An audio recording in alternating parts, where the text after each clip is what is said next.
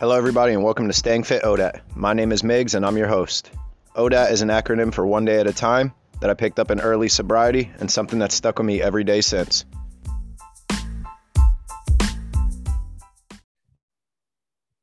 Welcome to our next episode of Staying Fit O D A T. My name is Migs. I'm your host. I'm an alcoholic. Uh, just friendly reminder for all of our listeners, you can really help out the podcast by leaving a rating, a review. Those really do help a lot. They help for people that don't already know about this group or this podcast. It'll help pop up in their suggestions on whatever platform they're using. So please get out there. Apple Podcasts, Podchaser, those are two of the main ones where you can leave reviews. Please, please, please leave a rating, a review. It really just helps us out tremendously. Uh, with that being said, we're going to go ahead and jump into today's interview. Uh, we have, do you prefer Rod or Roderick or how do you oh, like that's to fine. Rod? All right, yeah. Cool. So we have Rod on today. Rod has an awesome story, um, or I should say an awesome project going on. I'll be honest, I don't know too much about his story, but really what got me um, lured into Rob today is the project that he's got going on this weekend, which is unbelievable. It's a phenomenal goal. There's a lot going on. I'm just going to leave that cliffhanger right there. Um, so that's your cue as well. Uh, we're not going to say anything about this until we get to that point in the interview, because I want these listeners thinking, holy shit, what's going on? All right. Uh, with that being said, this interview, I, I normally don't say the actual date of really when we're doing the interview, because it's usually kind of irrelevant, but this interview is happening on Wednesday, September eighth. So for the relevance of when we're saying this weekend, this project that we're speaking of is happening on September eleventh weekend. So with that being said, we're going to go ahead and jump in. Why don't you introduce yourself uh, to our listeners, who you are, where you're from, and what you do for a living? Hey, you bet. Uh, my name's Rod Baker. I live in Dodge City, Kansas, southwest corner of the state, population, oh, roughly about twenty-eight, thirty thousand or so. Small, rural, cattle industry, agricultural. Um, I'm the operations coordinator out at FedEx. We have a FedEx station, which we put out about anywhere from fifty to sixty vans for the delivery service in uh, about a three-state area. Um, go into the mountain time, go down south into Oklahoma, Texas. So I coordinate a lot of that stuff with new drivers, maintenance, things like that. I've worked for FedEx for about three, coming up on three and a half years. Uh, great career, great company, um, great benefits. So there's a lot to do out there. Um, I was actually born and raised, actually I wasn't born, but I was raised in Bucklin, which is a real small, small town, population of eight hundred people, about thirty miles south here of Dodge City. Um, everybody just worked on the farm, uh, got a younger brother, a couple years younger. He, I would be the black sheep. He's the good sheep, either that, or he just saw on the way the things I did and he never got caught, however you want to look at it. um, but in the community of Bucklin, I'll date myself. Um, I am forty-five years old, but back then when I was growing up, we just cruised up and down Main Street, wasted our parents' gas, uh, small town, just not a lot to do besides drink, you know. There was an empty corner on the Main Street, uh, you know, when I was growing up as a kid, we'd come back into town on a Friday, Saturday night. All the high schoolers are congregated there on the corner, hanging out, drinking, partying, just being mischievous, whatever, getting in some trouble. And when we'd go by there, I'd see those people over there as a young kid. I'd be like, man, when I get in high school, I'm, that's going to be me. I'm going to be able to hang out on that corner, you know? So, um, you know, as I grew up, um, good Christian home family, great parents. Uh, mom or dad wasn't an alcoholic. Uh, my dad quit drinking when I was probably seventeen, eighteen years old, when his, my grandfather, his dad passed away. Uh, I had a good friend of mine commit suicide all in about the same week. And he's just like, you know, wow. I don't know if he quit drinking because he was trying to maybe be a, a better role model for me, or if he thought maybe if he, and he didn't drink a lot, you know, he's just, you know, he goes, just got to a point, why do I drink? There's no really reason for it. I don't, if I get drunk, I don't like waking up feeling hungover. Um, but uh, and that's that feeling. Wow. Like yeah. ima- imagine not getting enjoyment out of that, like out of not being drunk. Holy shit. Right. those, you know, those, and I'm using air quotes, but damn those normal people. Exactly. That's the way. And I call my wife, I've been married, oh gosh, twenty-three, coming up on twenty-four years in December by the grace of God. And I mean, I've, I've done about everything to push her away that you can think of, you know, and, and for the most part, but, uh, and she's kept me around. She's a fighter, but she's, I, you know, I give her a hard time all the time. She's, quote, normal. You know, she may have a, a drink of wine or a glass of wine with some friends, or she may go on a girls' trip for a few days to Colorado and, you know, and have some drinks and then, you know, come back home and not that, not overthink nothing of it. You know, I, I wasn't that way. I just wanted to drink. But like I said, growing up in that small town, we, once I got into high school, you know, there I was, freshman, sophomore, sitting on the empty street corner, like all those cool, cool high school kids that I had seen as I was growing up. Um, when I showed up, it was the life of the party. Granted, it's a small town. Uh, we always could get into a little mischievousness, a little trouble. Um, and back then, too, if the county sheriff would stop or the little town cop would stop, he would just say, hey, who's drinking? And we'd be like, well, you know, I am, we are, whatever. And he'd be like, back then it was, you know, just take it outside of town. I don't want to see it happen. When you come in, you better be going home.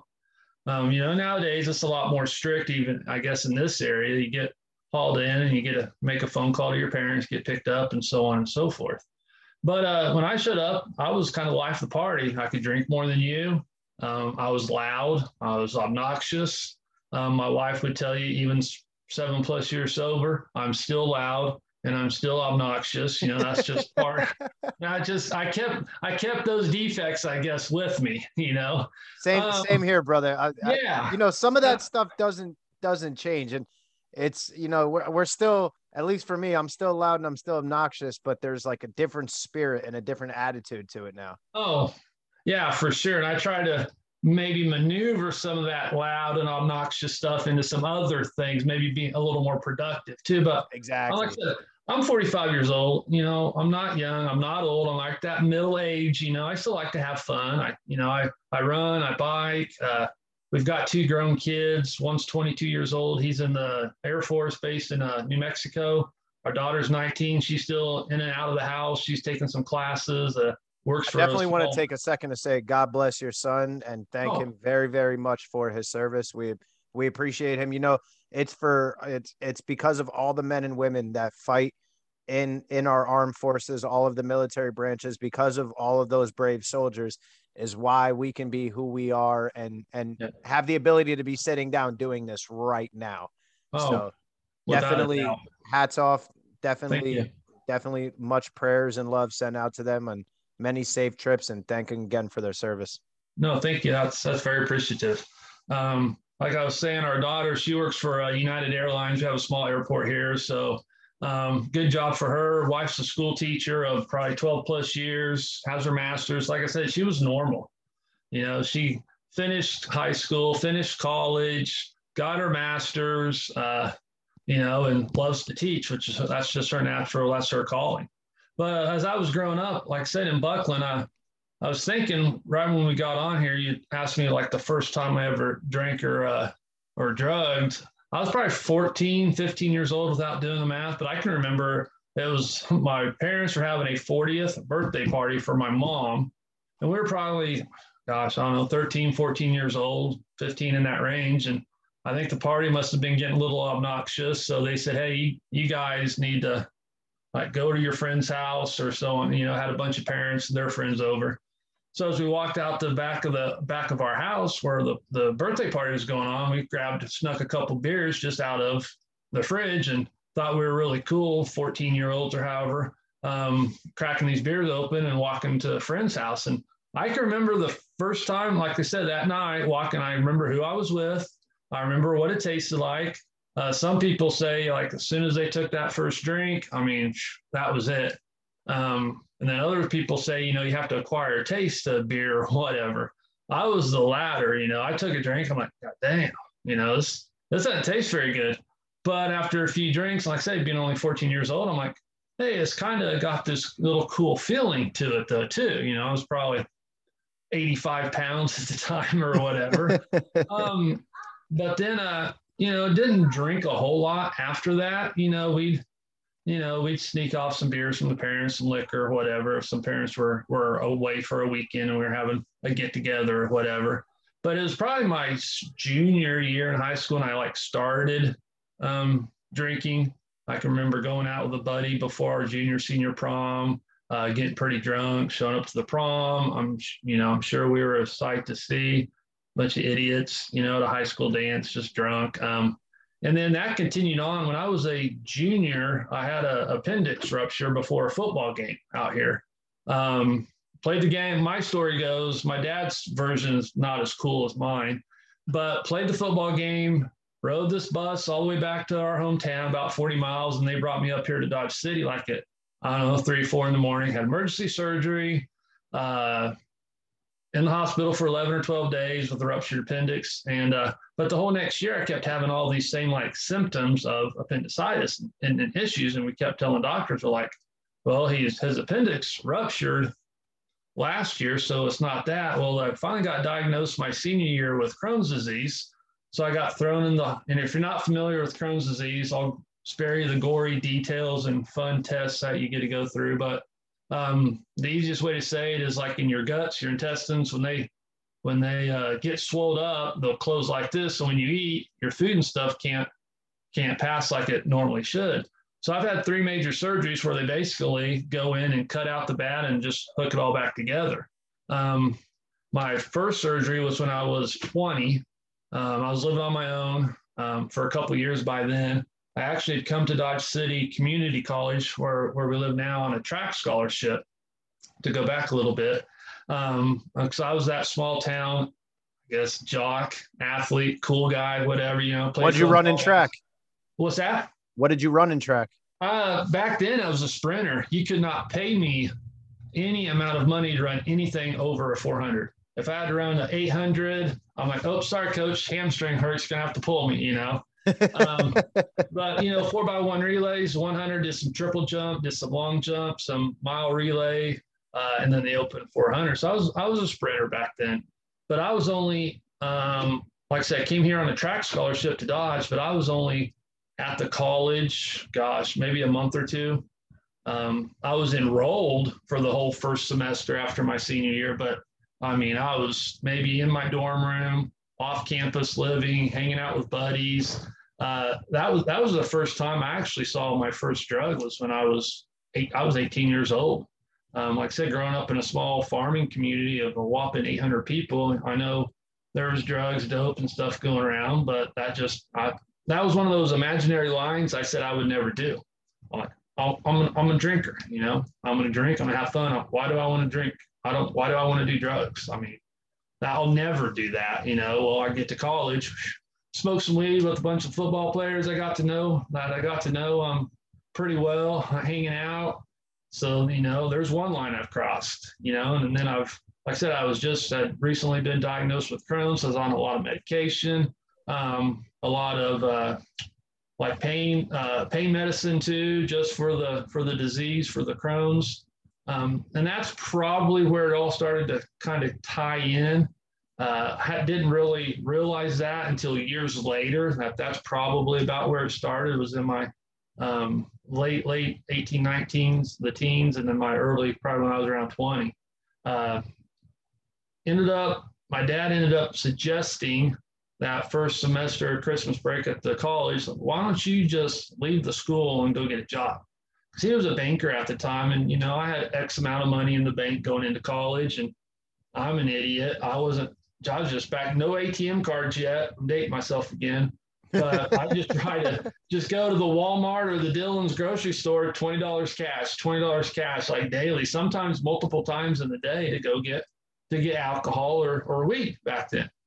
And so my dad could go to work every day and see my bank account just Dwindling. dwindling away. Yeah. And he's like, well, what the hell? So, of course, when he asked me about it over like Thanksgiving, I lied, you know. He's like, how much money you got? I'm like, oh, I got plenty. Well, how's your classes? How's your grades? Big lie. So I wasn't going. And a couple of the teachers are like, I don't even know why you're here today, because you've already missed enough class time. You, you've already failed. Um, so I lied. I said, oh, they're doing great. Well, anyways, going into that month off for Christmas or whatever, he's like, why don't you just come home? And I'd already gotten a part-time job with a buddy, stocking pop at a three or four grocery stores back then that there was. Easy gig, loaded a few trucks at night. Um, so I'm like, all right, I'll, I'll move back.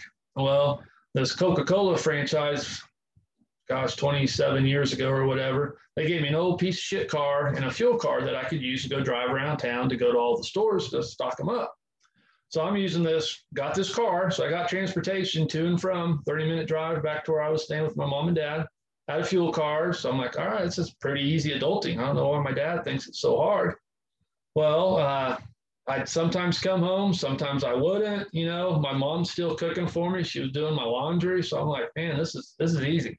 Well, my dad being a loan officer, vice president of the, of the small bank, he had a customer with a bunch of rental properties up here in Dodge City. He came home one day and he's like, let's go. I'm like, where are we going? He's like, well, I found you a place to live. If you think this is how, how adulting is, you're getting ready to find out really what it's like in so many words. Again, my recollection and his recollection are a little bit different. But anyways, needless to say, we drive to Dodge and we meet this, meet this gentleman at this property and we're in it just for a few seconds, a couple minutes, whatever. My dad's like, he'll take it. I'm like, well, dang. So now I'm absolutely no supervision. I've got my own place. So then it was just magnified, you know.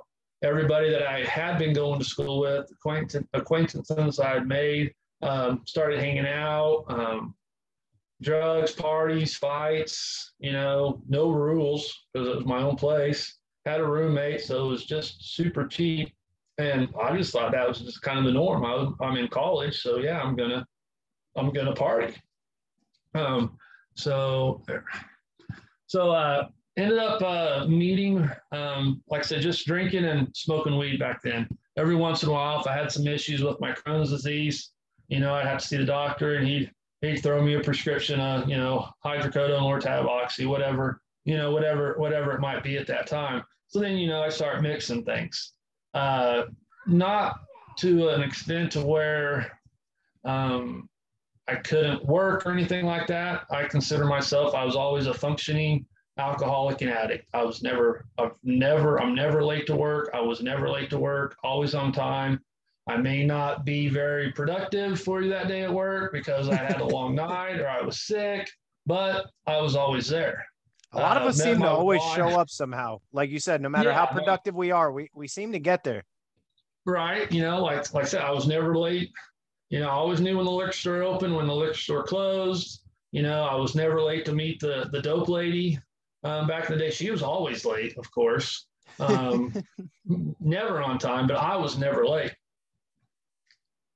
So uh, I ended up working for a, a Pepsi Cola facility here in town for quite a few years, got married. Um, and then my Crohn's disease kind of progressed a little bit. So started... Uh, more uh, a couple more surgeries, a lot more tests and procedures, which aren't aren't fun uh, with this with this Crohn's disease. Are just not an easy. You just can't look at somebody with Crohn's and say, okay, here's what you need to do. You got to do all these nasty, um, uncomfortable tests. So did a bunch of doctoring and then got into the car sales business, and that's where it really exploded. Um, I was a smoker. You smoke about a pack a pack and a half of Marlboro Reds a day. Drink twelve pack of Mountain Dew.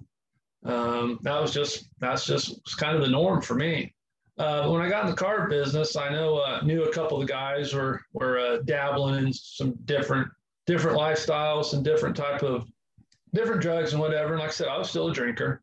Um, and I wasn't always that, wasn't always that, uh, what I want to say, that blacked out, passed out guy. Um, granted, you know, I did quite a few, did, did, Uh, the did, God, I can't even speak. That did happen on occasion. What, you know, chalk line outfit, chalk line uh, figure in the kitchen and stuff like that. I just consistently drank. You know, if we mowed the yard, I drank. If we were out back grilling, I drank. If we were just hanging out on the back deck, I'm drinking. If it's Sunday, I'm watching a football game, a basketball game, a NASCAR race, just whatever, whatever we did. You know, kids' birthdays. Family and friends come over. That was just an excuse to drink, you know. Going on vacation, as soon as we got to the hotel, first thing I did was go get some alcohol. You know, I can justify it. Oh, it's a party. Well, it's a, I'm watching the Chiefs play. No, it's the World Series. You know, if you're if you're an addict or an alcoholic, we have no problem justifying um, what we're doing, in my opinion. I never did. Um, but as a as I grew older, into my oh thirties or whatever, you know, watching our kids play sports. Our son was fortunate enough to play uh, basketball for a year in college. Um, our daughter was pretty good. I was a good athlete as well. You know, when they were younger growing up, I was all, my butt was always in the seat and stands watching them physically. But up here, I was just worried about, okay, when's halftime so I can go get a bump? When's, uh, you know, the game going to be over so I can make an excuse to leave the house to go meet the dope lady, you know? Um, I was always there for the games, but I wasn't in the same aspect. Um, but I was able to get sober towards my son's end of his high school career, which I was glad I did, of course. I um, was able to enjoy uh, another year of high school and some college basketball. Like I said, he's in the military now. Um, I uh, did some dumb stuff early into my sobriety, you know. Um, I thought I had to replace, you know, I wasn't drinking or drugging, so I had to replace with something. So here I am talking to another female. I'm married. Here I am talking to somebody I shouldn't be. And I, you know, I got it, got exposed or got caught, however you want to look at it. And I mean, that like brutalized him. You know, here he is a sophomore in high school, junior in high school. And, you know, dad's already went to treatment. I'll get into that here after a bit. But, uh, you know, it took, it took a good solid few years to get our relationship back. He's twenty-two years old now. And I mean, we talk, we communicate, we text, we joke, we laugh. But I mean, it was, it was, it was very bad there for a while in our house. And it was all, you know, it was all my doing too. I, you know, basically had, had gone against everything he believed in and his mom and, and what have you. Um, but uh, like I said, going back to selling cars, you know, I got to find out that a couple of the, the uh, guys I was selling with in the cubicles beside me, you know, they were in some cocaine, some meth. Um, our general sales manager um, was into meth, cocaine. So then I got to thinking, I'm like, well, shit. I drink and stuff, and we'll we'll drink after work together and stuff, but maybe I ought to try something a little bit different, you know? I'm going to keep drinking, but, well, you know, I've never done cocaine or anything like that um, up until my mid-thirties, probably, give or take. Uh, then my justification again was, if my general sales manager's doing it, I'm doing it with him, with my coworkers. I mean, nothing can happen to me. I can't get fired. You know, if I'm doing it with my boss, you know, it's basically game on and, and, and it all goes. The old so, justification uh, trick. Yeah, that's what I'm saying. It's justification. I'm like, well, shit, if I'm doing it with my boss, he can't fire me because he's doing it too. So, I mean, you know, a vicious circle. Um, you know, and they always say you find out who your friends are when you get sober too, you know. When I went off to treatment, not one of them some bitches called to check on me, of course. And I very rarely talk to them anymore. A lot of them moved out of town and have different careers or just moved on to different things. And that's fine, you know. Um, and that's just one of the things that I remember at treatment. I was like, well, shit, we're, you find out who your real friends are. Well, we weren't really friends. We can say we were friends, but he had what I wanted and I had what he wanted. That's why we, you know, that's why we, that's why we got along so well. Uh, then when I got back, I didn't have anything you wanted. Therefore, you know, I ended up moving careers and, and whatnot. But uh, that was just another one of those things I told myself I would never do. You know, I always said, I'm never going to smoke weed, smoke weed. Um, I'm never, never going to do cocaine, did cocaine, never going to do this, did that. You know, it's just, you know, you just keep drawing those lines in the sand. And I just te- kept stepping over every one of them, just kept going. Um, really isolated myself from my wife for a long time. Uh, Even to the day, like I said, I've been sober since May twenty-third, twenty fourteen. My biggest character defect would be like that sharing, you know, that the, you know, your feelings and stuff like that. I still to the day struggle with that. And I, you know, that's something I try to work on, but, you know, I, all, I knew I had a problem, um, but I just couldn't tell her because I was afraid of, okay, she's going to take the kids and leave. I'm not going to have a place to live. I'm going to be kicked out. You know, all the bad, you know, all the reasons why not to tell her versus like, I'm at my wit's end. I'm sick and tired of being sick and tired and I need help. Um, tried multiple times to tell her like, I need help. Like I could hear myself saying it, but there just wasn't nothing, nothing coming out, you know? Uh, like I said, we just, I mean, we're under the same roof. But that was about it. You know, I pushed pushed them so far away because as they were growing up, you know, on a Saturday or Sunday, kids were small. They want to go play outside or go ride a bike or go fishing, go camping. I'd be like, no, just leave me alone. You know, I'm, it's two o'clock in the afternoon. I'm working on a buzz. I'm working on my high. I got got to go meet such and such, go pick up some dope, just whatever, whatever the case may be. I always would tell them no later, no later, no later, you know. And that's something that still, you know, I feel horrible about. But back then, that's just kind of the way, the way I was, being caught up in that alcohol and that and that addiction. Uh, I was probably, let's see, I was thirty-eight years old. It was a Friday of Memorial Weekend of two thousand fourteen. Like I said, I went to treatment on May twenty-third, two thousand fourteen. Um, been sick. I mean, I robbed Peter to pay Paul so many times. Um, I'd skimmed off my paycheck so many times. I just had no, no more avenues basically to pursue to keep my habit going. Uh, arguments with my wife, you know, bringing home alcohol, bringing home liquor. And she's like, well, didn't you just go to the liquor store yesterday or the day before? I'm like, well, yeah, that's gone. So why you had to get more? And being normal and then being the alcoholic addict, I'm like, I got I got a case of beer, I got a bottle of vodka, whatever it might have been. I'm like, I'm freaking thirty-eight years old. It's legal, you know, it's socially acceptable. You know, I'm not doing anything wrong because, you know, I'm not breaking the law by buying some alcohol because I'm of age. That was, again, how I would justify. And we, we, we've been talking here recently a few times about, hey, she'd be like, remember when I get so irritated and mad at you? Because y'all, I'm like, yeah, and we'd argue because I'm, I'm old enough. It's okay. But it's okay to a certain extent until you abuse it, and it has to be part of your everyday, everyday life. And that's basically what, that's where it was with me. So I've been, like I said, that week coming into Memorial Weekend in twenty fourteen, you know, I've been sick. I reached out to a couple people. A friend of mine is a counselor, was a counselor at the time at a drug and alcohol treatment center here. I called him. I was such a mess on the phone. I think I was upset. I was probably crying, uh, dope sick, no alcohol. By the time I got done talking to him, he thought I was asking like for help for a friend of mine, you know, not till like a week or two later, kind of sunk in. He's like, well, shit, I better check on Rod. So he calls my wife. He's like, hey, is uh, Rod okay? And she's like, oh, actually, he's in treatment at such and such treatment center. He's like, damn, I thought so, you know. Um, so anyways, I, I called at a treatment center on that Friday, like, I don't know, it was early, four or five in the morning. And they told me it was about two and a half hours away, a treatment center called Valley Hope in uh, Mound Ridge, Kansas.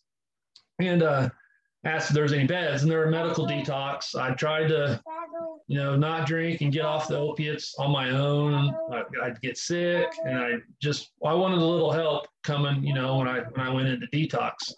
Uh, so they said, yeah, if you can be here at one o'clock, um, we've got a bed for you. And I. They said I'd be in detox for however many days, and then I could do inpatient treatment. So I said, great. So with my Crohn's disease, a lot of the drug issues, I was able to mask with that Crohn's disease, you know? So if I was sick, or if she knew I had gotten a script or something refilled or called the doctor, oh, I've got issues in my stomach for my Crohn's, that was my cover-up, basically. You know, the kids have asked her, like, well, why didn't you leave dad? And she's like, well, for the most part, she, you know, she knew I, I was a drinker, but she's like, for the most part, I just thought he was sick. Well, I was sick, but a different kind of sick, you know. Um, it wasn't always that Crohn's disease, but that was always my go-to, my cover-up. Um, so when I told her, I said, hey, I need to, I need, I finally got the words to come out, I need help. And right when I said, I need help, it was just like, you know, that monkey had gotten off my back a little bit, you know? For sure. You said it out loud for the first time. Yeah. And I tried for so long to tell her, just the words just, it wouldn't come out of my mouth. So anyways, I chose to go to this treatment center about two and a half hours away because I didn't want to, I had a good career at the time, even though I was drugging and drinking, um, sold cars at this dealership for like twelve to, I don't know, twelve, thirteen years, built great customer relations, had a good customer base. Um, a lot of influential people in the, you know, in the, in the city, in the town, surrounding areas. So I want, I didn't want to go to New Chance, which is the treatment center here in town. I wanted to go away because, of course, now I'm ashamed. I'm guilty. You know, I'm a piece of shit. Like, oh my God, what are people going to think? Um, so I showed up to this place that afternoon. And again, I wanted to go to this treatment center because it wasn't local. I wanted to get away from everybody. So I sit down with this lady, and she's getting doing my intake, what have you, asking all these questions. And I can remember her saying, she goes, well, before we start, um, when you called up here this morning, the lady you talked to on the phone says she went to school with you. And I'm like, well, what the hell? I grew up in a town of eight hundred people. There's like nineteen kids in my graduating class. It's tiny, it's small. And again, I wanted to go away. I don't, I don't want to know anybody. So she tells me this nurse, and she was one of the nurses, tells me her name. I'm like, okay, she's a few years younger than me. No big deal. So, all right, we just wanted to make sure you're aware of that. Didn't want any like conflict. So, you know, and didn't want to make you feel uncomfortable. So no, that's no, no big deal. Um, man, she, I'm so thankful that she ended up being one of my nurses through a majority of my detox when I was really at my lowest, you know, my lowest level, my lowest points. Um, so I ended up getting checked in. I was, I drank a little bit on the way. Um, what few opiates I had left, I took care of those before we headed to the place. So, you know, I'm still, I'm not detoxing yet. Um, so my wife gets pretty overwhelmed at this point. She's like, I'm leaving. I'm like, all right, cool. I'm, I'm, I'm here in treatment, you know, so thinking I'm doing the right thing, knowing I'm doing the right thing. But you just, it was a lot that I had hid from her. I mean, master manipulator. Uh, smooth talker, you know, um, so she got a lot to, you know, given to her from me in a short amount of time. So she just got overwhelmed. It was like, okay, I'm, I'm going back, kids and so on. So she comes on home, get done doing the intake. They show me where my, my detox room is going to be. Uh, so I'm like, okay, now what? You know, I'm thinking, now what I do? Here it is a Friday, holiday weekend. So for one, guess where the counselors were? They'd already left for the, you know, it was a holiday weekend. They'd left, they'd left the clinic, the, the treatment center early. So it's just their staff and their, their nurses there. So here I am sitting down in this commons area, and there, it was co-ed. It had men, uh, males, males and females, usually had about thirty-eight to forty people, pretty even, um, even, even on both sides. So I get out, walk down this common, commons area, and I sit there. And I'm like, shit, now what do I do? I can't leave. No, it's a long ass walk back to Dodge City. Um, don't have much money, you know, just brought a few things to, you know, to get me by. Uh, so out of the corner of my eye, I see this guy coming. He's got cow- shiny cowboy boots on. He's got the Wranglers or whatever you want to call them, pressed jeans, a long sleeve cowboy shirt, all starched up and stuff, big ass belt buckle. And I'm kind of looking, come out, I look up, he's got a hat on, and it's a cousin of mine, well, like a second cousin that kind of lives lives in our area. We would see each other frequently. So I look at him like, well, what the hell are you doing here? I'm like, do you work here? He's like, no, I've been here for about twelve days, Rob. I'm like, really? He's like, yeah, I'm an alcoholic. So oh, wow. Then within the first few few hours of me being at this treatment center where I didn't want to know anybody, I've got an old classmate and an actual, you know, a family member that, uh, you know, that was at the same treatment center. So you know, the the withdrawals and what have you started coming on that next Saturday morning. Um, I was got put on Suboxone for a while to help to uh, help with the withdrawals. Uh, one thing about that, um, here I was thirty-eight years old, had a small, I say small, he was probably early, early. I mean, he couldn't have been over twenty-two, twenty-three years old. He, he came up to me, he knew I'd been pretty sick. And he's like, they got you on Suboxone. I'm like, yeah. He goes, well, you look a little bit better. I said, well, I feel better. And he goes, did they tell you they would give you a script when you leave? I'm like, yeah. And I was like, all for that. You know, it's time. He's like, don't do it. I'm like, well, why not? He goes, well, you're going to have to come off of that eventually too. So I just was on it for, you know, the first, the few weeks I was there, came off of it while I was at the treatment center, which I'm glad I listened to this. I'm going to say kid, listen to this young guy's advice, because I'm sure once I would have finally had to come off of it. And then that's, you know, I'm not going to withdraw. I don't want to go through the pain and suffering. I'm just going to go get high to alleviate the way I feel. Um, so when the detox really kicked in, um, I spent about four days on the bathroom floor in my detox room. There's three of us. The other two guys were pretty, pretty well off. So they were moving on to inpatient. So I basically had the room to myself in a bathroom, but I laid in the bathroom on a white tile floor. Um, I'm not embarrassed to say at this point, I puked, I shit myself. Um, every fiber of my body hurt. I, like you said, I don't have much hair. Uh, what little hair I have hurt down to my toes. I mean, I just wanted to die. You know, I hated that feeling, um, to the point of like, you know, I'm going to walk out and just hope a vehicle smokes me on the, on the highway that they were beside. Just, I could not, I couldn't, I couldn't even get up to do anything. the nurses would come in and um, I was an asshole, you know, I didn't feel good. Here I am, a fucking uh, mess, you know, grown ass man, can't even, you know, just sick, just sick. But that lasted about four or five days. And coming on that fourth or fifth day, I hadn't slept. You know, I couldn't sleep, couldn't get comfortable. I was sick, I was puking, I was shitting, whatever. Um, so I'm just, I'm wore out. You know, I just want a few minutes just to be by myself and let everything go away. So um, I've been missing these groups I was supposed to go to, you know, brushing them off. I just was laying in bed or the detox bathroom in my, in my room. So I got up, I got this hoodie on, you know, it's all woe is raw. I've got the hood pulled down over my head, my nose is all all running, my eyes are all puffy and stuff. Well, I walked into where we did our little morning roll call, and they were having a small opiate group that afternoon, just happened to walk in. And there's about, I don't know, eight to ten people in a, in a counselor in a circle doing their group.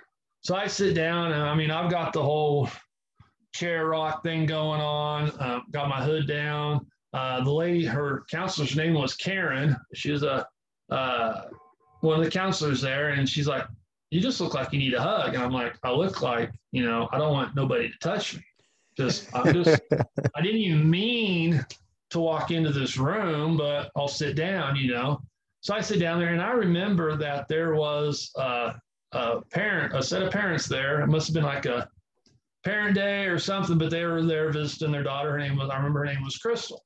So uh and I remember somebody saying the day before or earlier that day somewhere that he that her dad was either a preacher or a retired ordained minister, something along those lines. Well, I'm sitting there, and this Karen counselor comes, gives me a hug. You know, of course, I'm a total asshole to her. Next thing I know, my co, the other patients, uh, clients there, they're all hugging on me. I'm just like, man, get the fuck off me. I just don't want nobody touching me. I'm just, let me sit in my shit, you know. It's all about me. Um, I didn't care about what you're there for, what your experiences were. I, I was just in, I was probably my lowest moment before, you know, coming into, before coming into treatment. But I finally looked at this guy, and I'm sure I said it very rudely and with an attitude. Um, I'm like, so they say you're a preacher or a minister. He's like, yeah. I'm like, well, will you pray with me? Because I mean, I thought I've tried everything else, you know. I'm like, it's not going to hurt, you know. Um, my wife had sent me Bible verses and a Bible, and I, you know, I tried to read it, but I just, I just couldn't do it. So he's like, yeah, after this group, we'll go in this, this treatment facility had a chapel as well. So uh, we go down, and, you know, here I am, I'm feeling sorry for myself. I'm just in a real bad, bad spot. And we sit down in that chapel, and it, to me, it seemed like it was like five, five minute prayer. It seemed like it lasted forever. I'm sure it was like thirty seconds. Um, I don't remember what he said. Um, at the end, he just patted me on, on my back and said, it'll, it'll be all right. It's going to work out. And I'm like, yeah, easy for you to fucking say, 'cause you're, you're not where I'm at. You know, so I, I shuffled my little sorry ass back down to my room. And at that time I was just sharing a room with one other person. So my whole mindset as I'm going back down to my room, this is kind of like that aha moment everybody seems to have, or they say that you have somewhere, um, your spiritual awakening, however you want to, however you want to phrase it. Um, my whole mindset was, I want to get to my room. I just want to fall face down in my bed. I just want like five minutes. I hadn't had any sleep for like four or five days now, right? Just been sick. I just wanted five minutes of just silence, nothing hurting, nothing to go to. So I go to my room, come around the corner, and they had a little key, key card you use for your room. And I happened to look on the little table they had outside your rooms. It's like the new, your new bed sheets. I'm like, oh, those need change. So I grab them, I walk in, I strip my bed, I make my bed properly, neatly, nicely, and then it's just set up like a hotel room. So two two beds, had a bathroom and a sink out here. So I start straightening up our, my dresser, um, started kind of straightening up and everything. I'm like, wait a minute. I told myself, I just was feeling sorry for myself. I just want to, well, I'm supposed to be feeling sorry for myself laying in this bed. But from the time that this preacher guy, this minister or whatever, had prayed with me, and by the time I got back to my room, it was just like that, I don't know, it wasn't like a monkey come off my back, but it was like that poison, that hurt, that sickness, that woe is me feeling had been lifted. I mean, I still felt like total dog shit, don't get me wrong, but I was feeling better. So I walked back out um, into the commons area, and everybody's like looking up at me. I'm, you know, they're sitting there hanging out. They're like, who's this guy? And I'm like, well, what do you mean? They're like, you walked by twenty minutes ago, pale as a ghost. You didn't say two words to us. Now you come back out of your room twenty minutes later, and you've got some color to your face. Uh, you almost are cracking a smile. I said, I don't know. I was, talked to old girl's dad down there, and he prayed with me. And I don't, I don't know, I'm just feeling better. You know, it didn't hadn't all stuck yet that, you know, it was that guy upstairs. I'll say God, who I choose to call my higher power, um, was really pushed me in the right direction. And from then on, you know, I was there probably another three or four weeks of treatment, um, and then came home. Uh, but that was one of the big things that I remember, like that aha, that spiritual awakening that really caught my attention. Cause I was like, I'm not supposed, I'm supposed to be feeling sorry for myself. And here, by the time I got from chapel, a couple hundred feet down, a couple halls to my room, it was just like everything was, was better and getting better and was going to be better, you know? Um, You had a complete um, spiritual overtaking. Yeah, exactly. And that's exactly what it was. I've told told that to multiple people. Sometimes I like to throw in uh, the word, it's probably just a coincidence, just to get somebody else's opinion. And everybody's like, no, Rod, that was a God thing. That was a spiritual thing, you know, which I, I know it was. Um, I but, just heard actually an interesting quote. I was on the, on the way home. I was talking to a, a friend of mine who's also in recovery. And uh, he told me something he used to hear early on was that uh, coincidence is just God's way of intervening. I like and, that. And I was like, oh, I, I like that a lot. It's like there's mm-hmm. they, they don't really believe in a coincidence. That's just God intervening. And I was like, yeah. that is that is really cool. And, and it's funny, too, because I actually told him, I said, you know, it's probably next time I do a podcast interview, I'm going to try and find a way to like bring that up. And of course, you just like you threw that one right down the middle.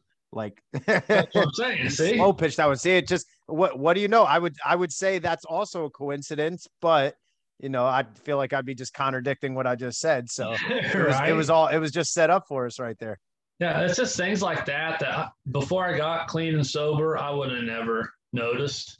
You know, now I notice stuff like that, not daily, but you know, you it just catches my attention. Like Uh, when I was at treatment, we would walk a block down the street, and there would be different A A or N A groups come to this small town to put a meeting on every night, like at seven or eight o'clock. And I remember one one night, there was this old guy.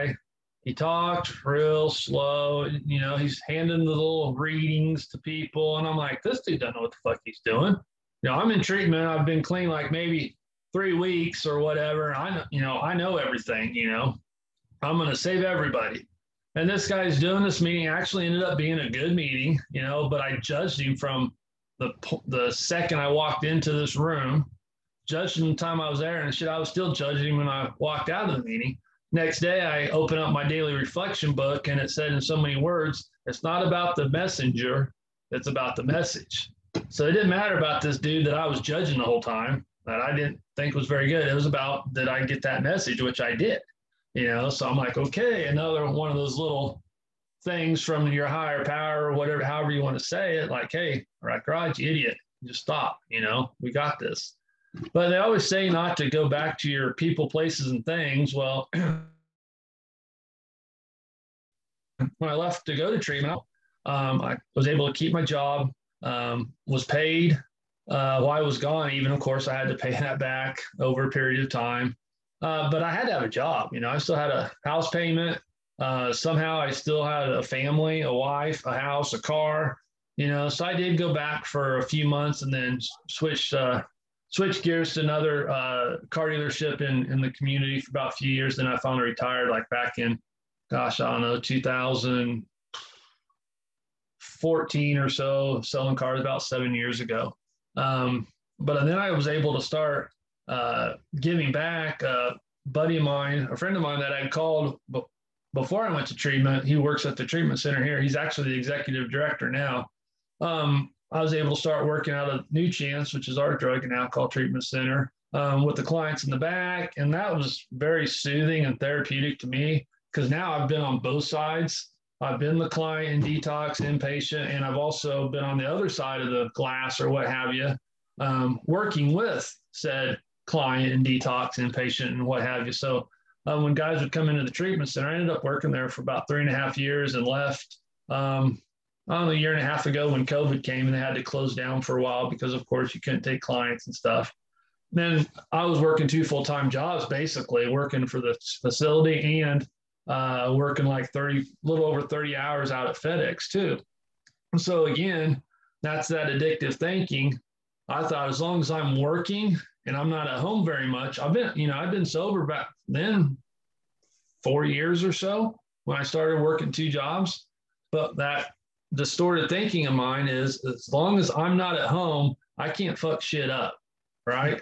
If I'm not home, she can't get mad at me. I can't say something wrong to the kids. I can't make a bad comment. I can't make a, you know what I'm saying? If I'm not there, if I'm just literally coming by to shit, shower, and shave and go to the next job or get a few hours of sleep, all is well. But that's so far from the, that's so far from the truth because she wants me around. My kids want me around. You know, I need to be around. So a lot of people have their own opinions about COVID. Just from a personal uh, personal effect for me, that was the best thing that ever came because it really opened my eyes when I was only working one job. I'm like, shit, we got all this time on our hands. We can be doing stuff. And I, and I told my wife, I'm like, do I need to work two jobs? And she's like, no, I don't know why you feel you need to. So, you know, I took a step back from the treatment center and told told my friend, the executive director, I said, hey, this is what I've got going on in my head. You know, I need to be at home more and just focus on one job, which he's totally cool and understood it. But,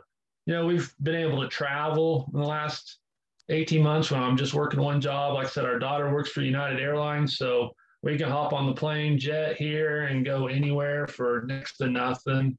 Uh, I would have never been able to do anything like this if I had kept drinking and drugging. You know, I would have bankrupted us. Uh, my wife would have divorced me. Kids would hate me, you know. Um, we're right in the process. We just put our house that I'm in right now. We put it on the market a week and a half ago. Uh, we sold it on Friday. So we've been frantically looking for somewhere to rent, you know, like shit. The housing market's crazy, you know, stuff like that. And we've, it's just all flowed. It's just the last few months with the craziness as it's just all just flowed perfectly along, which would never have happened if I was still, still drunk, still drinking. Second chances, are, the second chances in life, like through recovery, are just unbelievable. Mm-hmm. I mean, I have a little over three years, so you have a little more than double that amount of time. So you know, mm-hmm. way even way more than I do. But these opportunities that we're given in life, these these second chances are just like, they really are second to none. The way we can just like take advantage, enjoy our family the way we're supposed to. You know, our, our wives, or it's just, it's, it's almost like it makes me speechless sometimes when I just really sit back and think of, of the opportunities that we really are given. Um, oh, sure. So for you, where does, I know you said you were an athlete, you did track, all that when you were younger. Um, when, when does running come back into play during your recovery now? I, uh, I kept drinking. I started running when I, probably back in two thousand one again, two thousand two, when I started working at this dealership. The owner's a, he's twenty years older than me. So he's like sixty-five currently.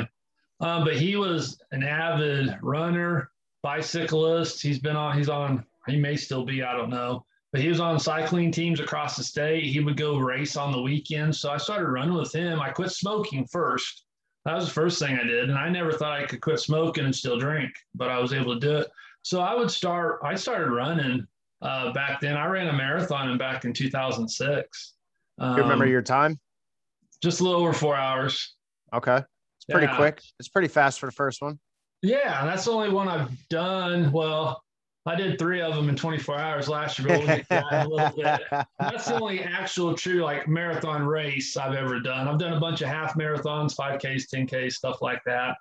Um, but like I said, I was just master manipulator. So I was always, even though I might have had beers, drinks, got high the night before, I was still running with him the next morning, you know.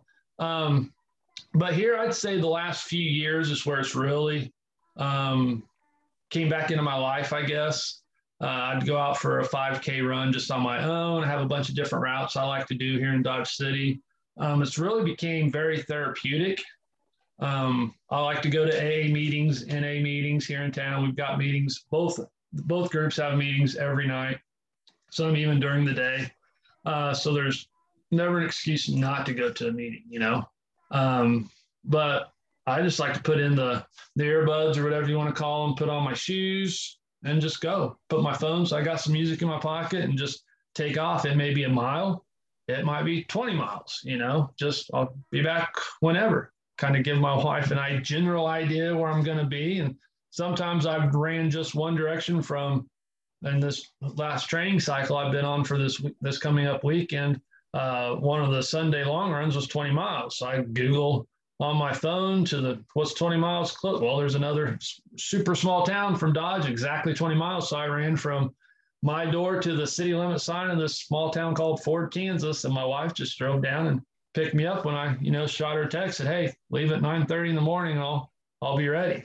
You know, just stuff like that. It's just, man, I can solve freaking world's problems when I'm out running too. You know, you get in those in-depth. It really does feel that way. It's conversations like... with yourself. I think you maybe lift more just from maybe some of the stuff I've seen on your, on your social media, but I've got friends that lift. That's like their outlet, you know. I may give them a hard time because they're strong, they got muscles, or I'm I'm weigh one hundred eighty-six pounds and I'm six one, but I can outrun them. You know, I don't I don't like to lift weights. Well, I will tell you, running is actually my my true obsession. Um, oh, the, awesome. the the weightlifting is mainly because I my my run coach. So my my main goal is to qualify for the Boston Marathon. Awesome. Um, And so I broke my ankle a year and a half ago. And when I came back, I got a run coach, and like, she like harped on me for uh, cross training, and I slacked off. I didn't cross train anywhere near as much as I should. And then I got another injury.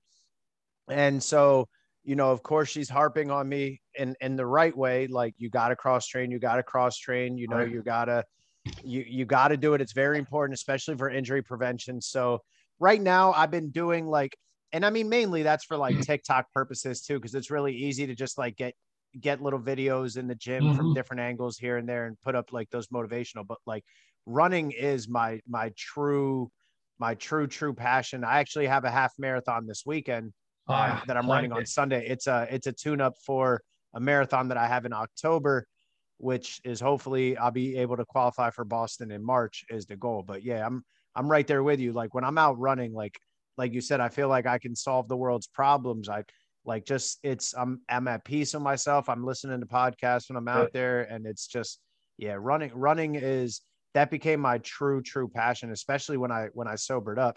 Um, I would just run to meetings, and it was just extra time uh, that I was sober. They told me, if you come to a meeting, you're sober for an hour. So I figured sure. well, if I, if I run to the meeting and run home, then that's, that's more than an hour. And like, that just, it right. added up for me. And yeah.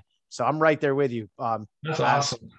So let's, let's, I, I, I can't hold back on it anymore. Let's talk about, let, let's talk about the goal. Let's talk about what you did last year and gotcha. What you're doing this weekend. Go ahead and just f- fill us in.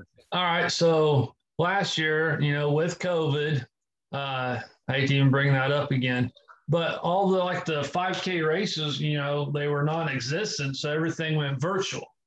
So I don't even remember last year how I found it, if it was on Twitter, if it was on TikTok, Instagram, I don't know. But I came across this organization called Addict to Athletes. They're based out of Salt Lake City, Utah. Shout out Blue Robinson. I had a chance yes. to interview him. His, uh, his, by the time you're listening to this, his episode is definitely live. Actually, it's already live even before we interviewed this. Yeah.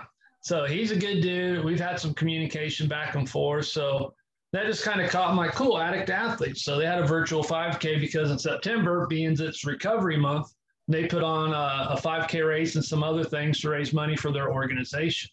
So I sent my forty dollars, thirty dollars, forty dollars in. I got like a shirt, and then I got some red, white, and black bracelets that say like at, uh, Addict Athlete on them.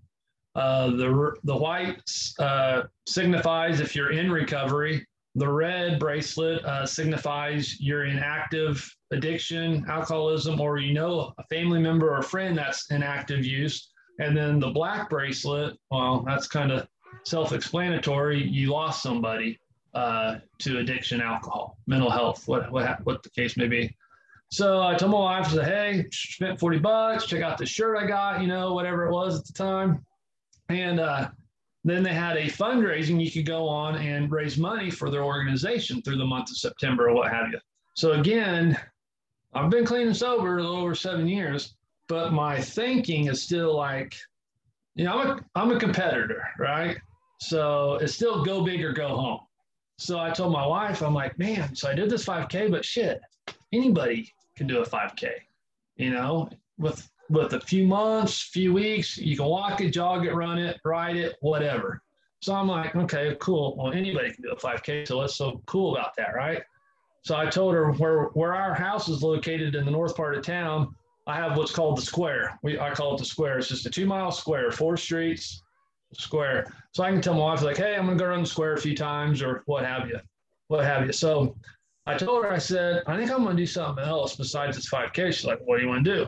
I'm like, I'm going to run around the square for twenty-four hours. Immediately, without hesitation, she, she says, I'm not staying up for twenty-four hours. I'm like, babe, I'm not asking you to stay up with me for twenty-four hours, um, but I'm going to do that just because that's what I feel right here.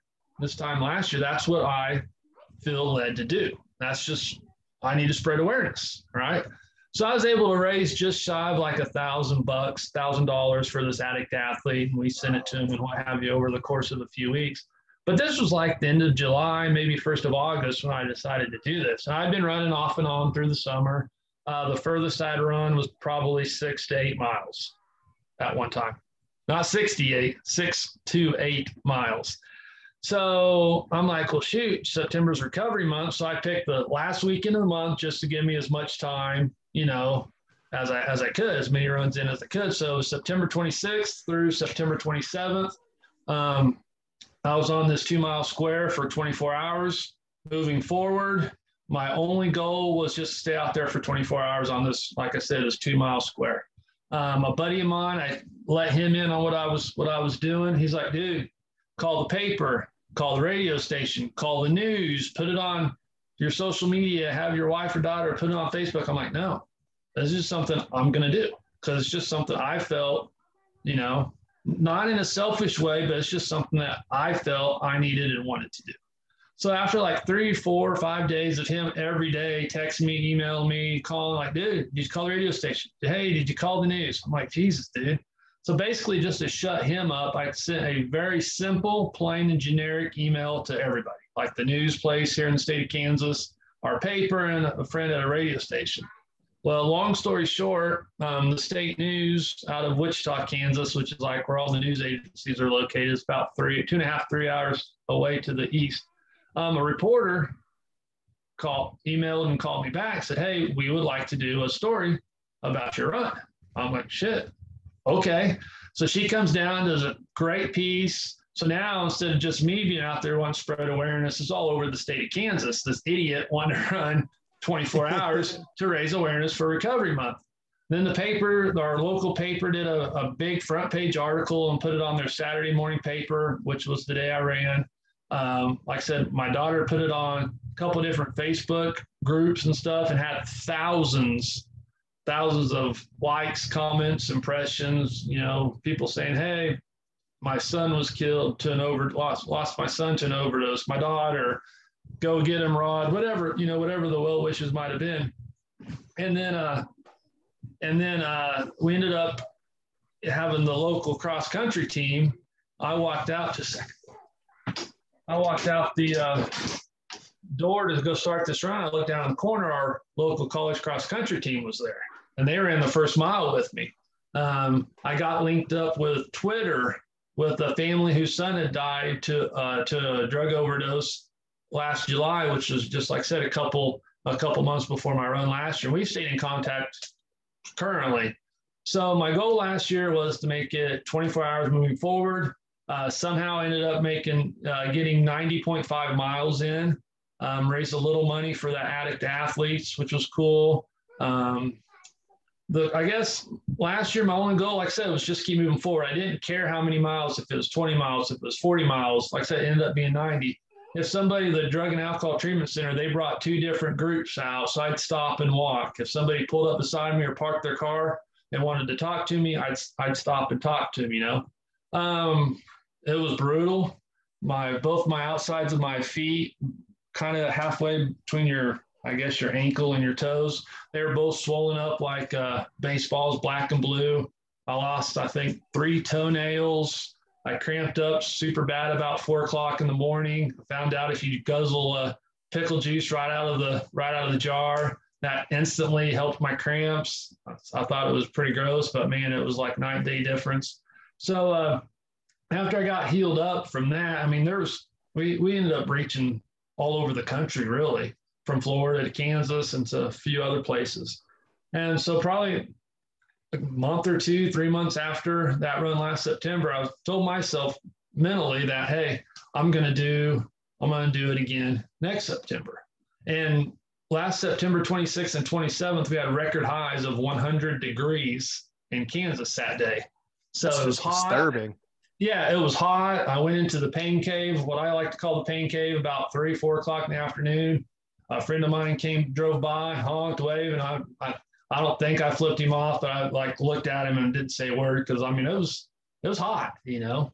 Uh, our daughter, she's my crew chief. She had a car out there, flashing lights, or was on a bike. I mean, after about an hour, hour and a half into this run, all I had to do was like look at her, and she knew exactly what I needed, whether it was water, whether whether it was like Gatorade, Powerade, sports drink, uh, salt replenish, you know. Uh, salt replacement drink, salt, whatever, food, you know, she was, I couldn't have done it without her for sure.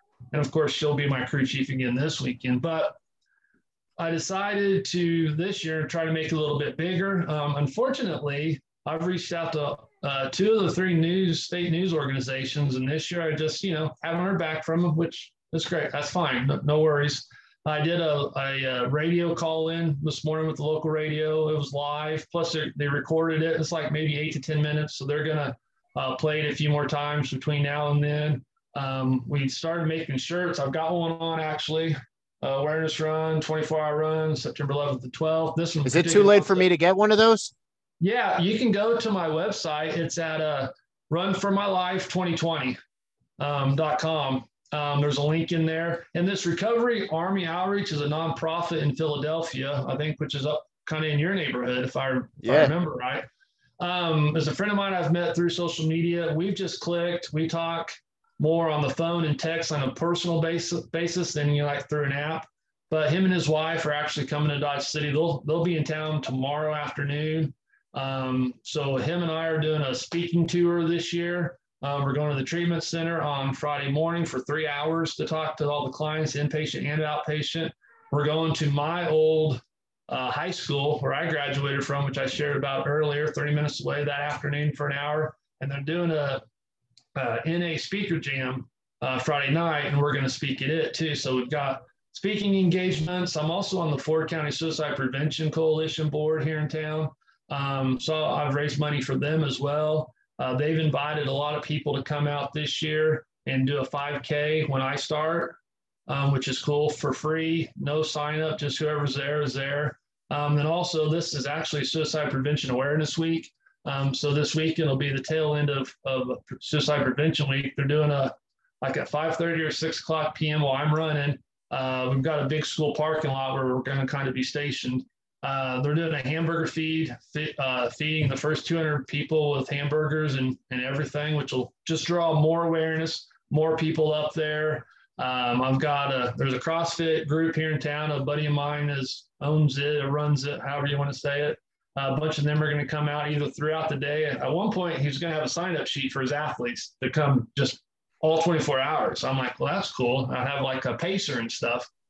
Um, I don't know if that's came to fruition or not, um, but it's just all there's.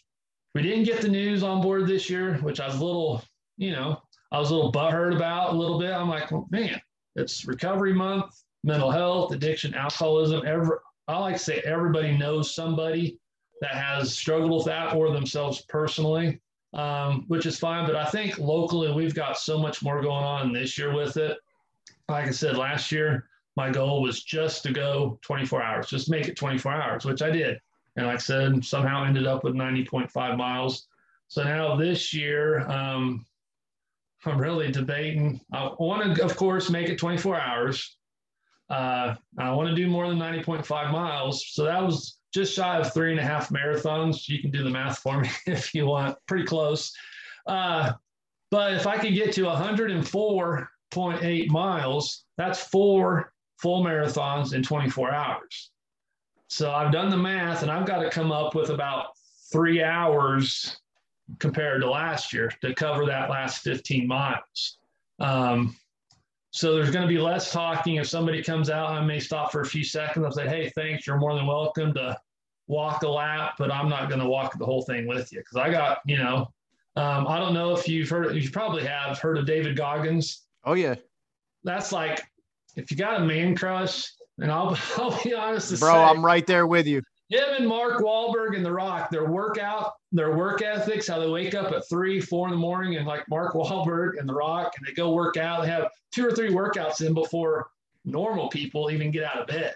You know, just that. And it's easier when, you know, I guess if you have the money, and that's basically all you do too. But that David Goggins, man, and my buddy with this Mike, uh, Recovery Army Mike, he's on TikTok um, with this Recovery Army Outreach. That's one of his idols, I guess you could say too. So, I mean, we're just going to do some Goggins shit this weekend. It's record highs again. It's supposed to be one hundred one on Saturday. So we're going to fight the heat. I'm going to go for one hundred four point eight miles. That like David said, Goggins book, I heard that shit on audiobook, and I listened to it. I, I was just listening to it over and over. I probably listened to it like just I I I probably spent it's I mean, it's already like I don't even know. Like I, I think it's like an eight or nine hour book. Mm-hmm. And I, I probably spent like over twenty hours on that book. Like just, oh, it's amazing. It's, it's yeah. so good. I've read it. I need to get the audio one. That'd probably be something good to listen to this weekend, but I've read it twice, just, you know, on a download on my phone. And I love, I can watch his YouTube videos all day long. Yeah. Um, he's I just think- unbelievable. And I love too. And you'll experience this this weekend, but when you, when you think you're done, when you think you have nothing left, yep. you remember what he says. Yeah, forty percent left. It up, you know. yeah, when you he says when you think you're done, when you're when your body thinks it's done, you you still have forty percent left. That's right. So and one quick, I know we're we've been on a little over an hour already. Uh, one thing about my run last year, you know, some, you know, a lot of people are like, why do you want to do that? You know, it's not a why I want to do that. It's a, I get to do that. You know, I'm fortunate enough to do that. It's, it's fucking, excuse my language. It's fucking twenty-four hours. That's it. You know, I, I know from Saturday at nine o'clock in the morning, I'm going to start. And on Sunday at nine a.m., I get to quit. There's men and women all over the world in that twenty-four hour span that are out there still sick and suffering. They're detoxing, they're going through withdrawals, they don't have a place to live, they're homeless, they're fighting mental health, they're fighting depression, I mean suicide, whatever the case is. I, I fuck, man. All I gotta do is stay on this fucking square for twenty-four hours. And I get no, it makes you know, I get to come home, take a shower, I get to eat, I get to cry and complain to my wife because my body is beaten up by that time, and I get to go fucking sleep, you know. Yep. It's if you that's see, I get goosebumps just talking about it. That's it's it's simple if you think about it that way. You know what I mean? And I'm doing it for those sick and suffering that that can't yet, if that makes sense, you know. It makes a lot of sense. And it this see, this run hits it hits home for me really, really hard, because my uncle was he was an addict, and mm-hmm. he he dealt with addiction, specifically cocaine. And when he couldn't take it anymore, he ended his own life. So, you know, addiction and suicide, they both, not even just for myself, they both hit home for me very, very hard. For sure. uh, so it, and, and my other uncle, who I was very close with as well, he overdosed when I was younger. Mm-hmm. So they, it's addiction, addiction and suicide, they both hit home for me very, very hard, even outside yeah. of my own issues. But this, this run, just watching what you're doing, it means a lot to me as well. Um, which is why Oh, so first, first, what kind of, what kind of training? I mean, I, I know you uh, going out there and doing these runs, any, anything specific you did to prepare for this? Yeah, I printed off, I started back in, I have to look, I believe it was April, the first, like the first week of April, and printed out a twenty-eight week program, which hindsight, you know, I can arm, I can go back and look at it differently. I think I, I mean, I already had a good base built up. I don't think I necessarily needed to start that early, because I got into like a runner's depression after day after day after day. I just, I got, I got burnt out, you know, the last eight weeks of just, you know, I ran, but it hasn't, you know, wasn't like it should be. Um, miss a day here and there, miss some miles here and there. Um, then I got on a little streak about two months ago. My wife's like, shoot, she's normal, you know? And she's like, maybe you ought to call your buddy Mike in Philadelphia and just cancel it. I'm like, pfft. I was kind of rude. She's like, well, you ain't running. How you going to expect to finish and do one hundred miles in twenty-four hours? You know? And I was like, well, that's kind of rude, but that was kind of a, a wake up, you know, a wake up like, dude, you know, should have got off the pot. Are we going to do this or aren't we? You know, um, I've ran way more leading into this weekend than I did last year.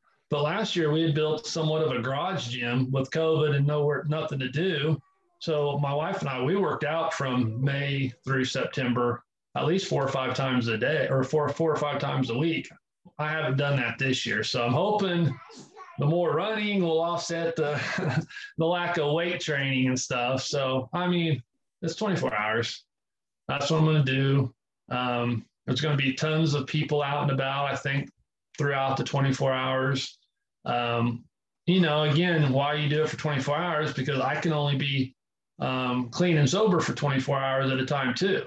You know, you've got, you've got three years, I've got seven years and my spot, I still have a sponsor to the day that I still talk to. He's got thirty years, um, just turned over thirty years this past May, but he's like, it doesn't matter if you got thirty years, seven years, three years, whoever woke up first this morning has the most clean time because you can only get twenty-four hours at a time. When he told me that years ago, early in sobriety, I'm like, that's the dumbest fucking thing I've ever heard. But now, you know, I've told that to so many people, some sponsees.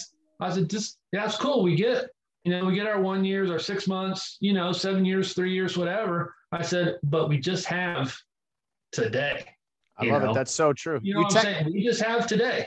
For sure. You technically have uh, four years. You technically have uh, four years and a week longer than me. Okay, cool. Yeah, cool. I'm uh, I'm May thirty-first. Oh, awesome! All right, yeah. Nice. Um, so this is normally, and I'm gonna put you on the spot here. Forgive me. This is normally where I would close out the episode, and we would do our normal, typical closing. But here's sure. what I'm gonna do. I'm I'm gonna ask you if you want to be a Staying Fit O D A T podcast first, and I would like to bring you back next week, like. Uh, like our time next week, as as close to after after the uh, run attempt, you know, finish. I don't know what we want to call this event, sure. fundraiser. I would like to bring you back um, as close to finishing after that as as you're comfortable doing. Okay. Um, maybe get you. Maybe I can get you in here for like another thirty minutes or so, whatever, okay. however long it takes, and just talk about um, your experience actually doing it. And absolutely. Like I, w- I would like to try and get you as close to when you're done as you're comfortable doing, you know, all those emotions, all those feelings, you know, both physically and mentally are all still in your body. Everything is fresh and we can really talk about what you experienced yeah. um, right after it's done. Yeah, so, absolutely. How does that sound? You up for yeah, that? For sure. Yeah. Cool. So I'm going to reach out to you. I'm going to get you. I'm going to give you my personal cell phone number as soon as we hang up here. Okay. Um, and, and we're going to get this set up and I'm going to be here for you this weekend as well. Awesome. You know, both uh, spiritually and, and mentally, yeah. anything I can do to help you prepare. Um, I'll be starting my half marathon. You're, let me see, you're an hour behind me. So it'll be eight a.m. when it's my nine a.m. So I'll actually be starting my half marathon this weekend. Uh, one year finishing because I start nine a.m. my time and you're finishing at nine a.m. your time. Mm-hmm. So we'll be running. There'll be awesome. a point where your last hour will technically be running together. Fantastic. I'll so, have to keep that in mind. Yeah. So we're gonna we're gonna set this up as soon as we hang up here. But for that reason, I'm not gonna do a closing here. Um, when people are listening to this episode, it's gonna go straight from what we're saying now right into your post. your post-race experience? I like it. Now I got, makes me, you know, more accountable this weekend too, because I'm I'm going to have to talk to you about it. So I can't have a bad story. So we got to sure. go, go big or go home. so so with that note, there's not really a closing. Perfect. Um, we're just gonna literally just, you know, that's it, and we're gonna we're gonna pick up, because when the listeners are hearing this, it's just gonna go straight into the next part. Fantastic. All right, here we go. Welcome back. For our listeners on this episode, I am doing this as a single part, so you really didn't even hear a break or anything, but just for total clar- uh, clarity and transparency, uh, this is the second half. This is the second part. We are now on Tuesday morning, uh, September fourteenth, and we're back here with Rod. This is a post-race, post-meetup with uh, Recovery uh, Mike from the Recovery Army. So we're here to talk about all the fun stuff, everything that we talked about in the first part of this interview, and find out how everything went. Uh, I know a few of the answers to a few of the questions that I'm going to have you answering for our listeners. And then some of it is going to be brand new for me as well, just figuring out, um, you know, what was going on with you. So let's go ahead and just jump right into it. Thanks again for being with us today, Rod. How you doing this morning? Yeah, thanks for having me, Miguel. I'm doing good. Just a little, just a little recovery on day two after the twenty-four hour run, but it's pretty good. I can only imagine. I can only imagine. Um, first, uh, so we are going to talk recovery, but first, uh, the the only question that I want to ask you right away, because you brought it up in your recovery, uh, when you when you run as many miles as you did, and we're not going to say numbers yet, but when you run as many miles as you did, uh, is it like doing a, a, a typical leg day at the gym? Are you feeling worse today than you did yesterday on day two? Um, I feel a little bit worse today, but overall not bad. Calves and shins are on fire. I can only so, imagine. I, I, I really overall, I'm pretty, pretty pleased with the way I feel. So, well, you look great, man. You look, you look great. Um, all right. So before we start talking about any more on the race, I want to, uh, I want to talk some recovery stuff here as well. Yeah. Um, so Mike flies out from Philadelphia, you know, shout out Pennsylvania, East Coast, right on. Um, which I'm also following Recovery Mike with the Recovery Army now as well on TikTok. And that man is awesome. What is, what does he always say at the end of his videos? Be fucking great. Or great. Yeah. I, I love it. I love it. I'm, I'm a very explicit guy. We get to the point, we curse a lot, you know, that's, that's the Northeast in us as well. So I, I, I love the way he ends out like that. Um, so was this your first time meeting him in person? In person, yeah, we hooked up about, I'm going to say, not quite a year ago through TikTok. And, uh, you know, you can tell just when you see somebody talking on video or somebody on like a TikTok live, you can tell if they're like a, a genuine person or if they're all just for clout and likes and follows and just for their own own agenda. But he's very, very passionate about, about what he does and his recovery. Um, like I said, he's I've been sober and clean a little over seven years. And I think I got about three weeks on him. He's been, he's got a little over seven years. So uh, we like the same guys, follow the same inspiration, motivational speakers, you know, like David Goggins and so on. So we really just hit it off from the, from the start. Uh, but him and uh, his wife, they founded the Recovery Army Outreach Group, which is in Philadelphia. Uh, they take donations for toiletries. Um, let's see, food, water, blankets, just any supplies, and they go back down to Kensington Street in Philadelphia, where all the homeless and, and what have and yes. what have you.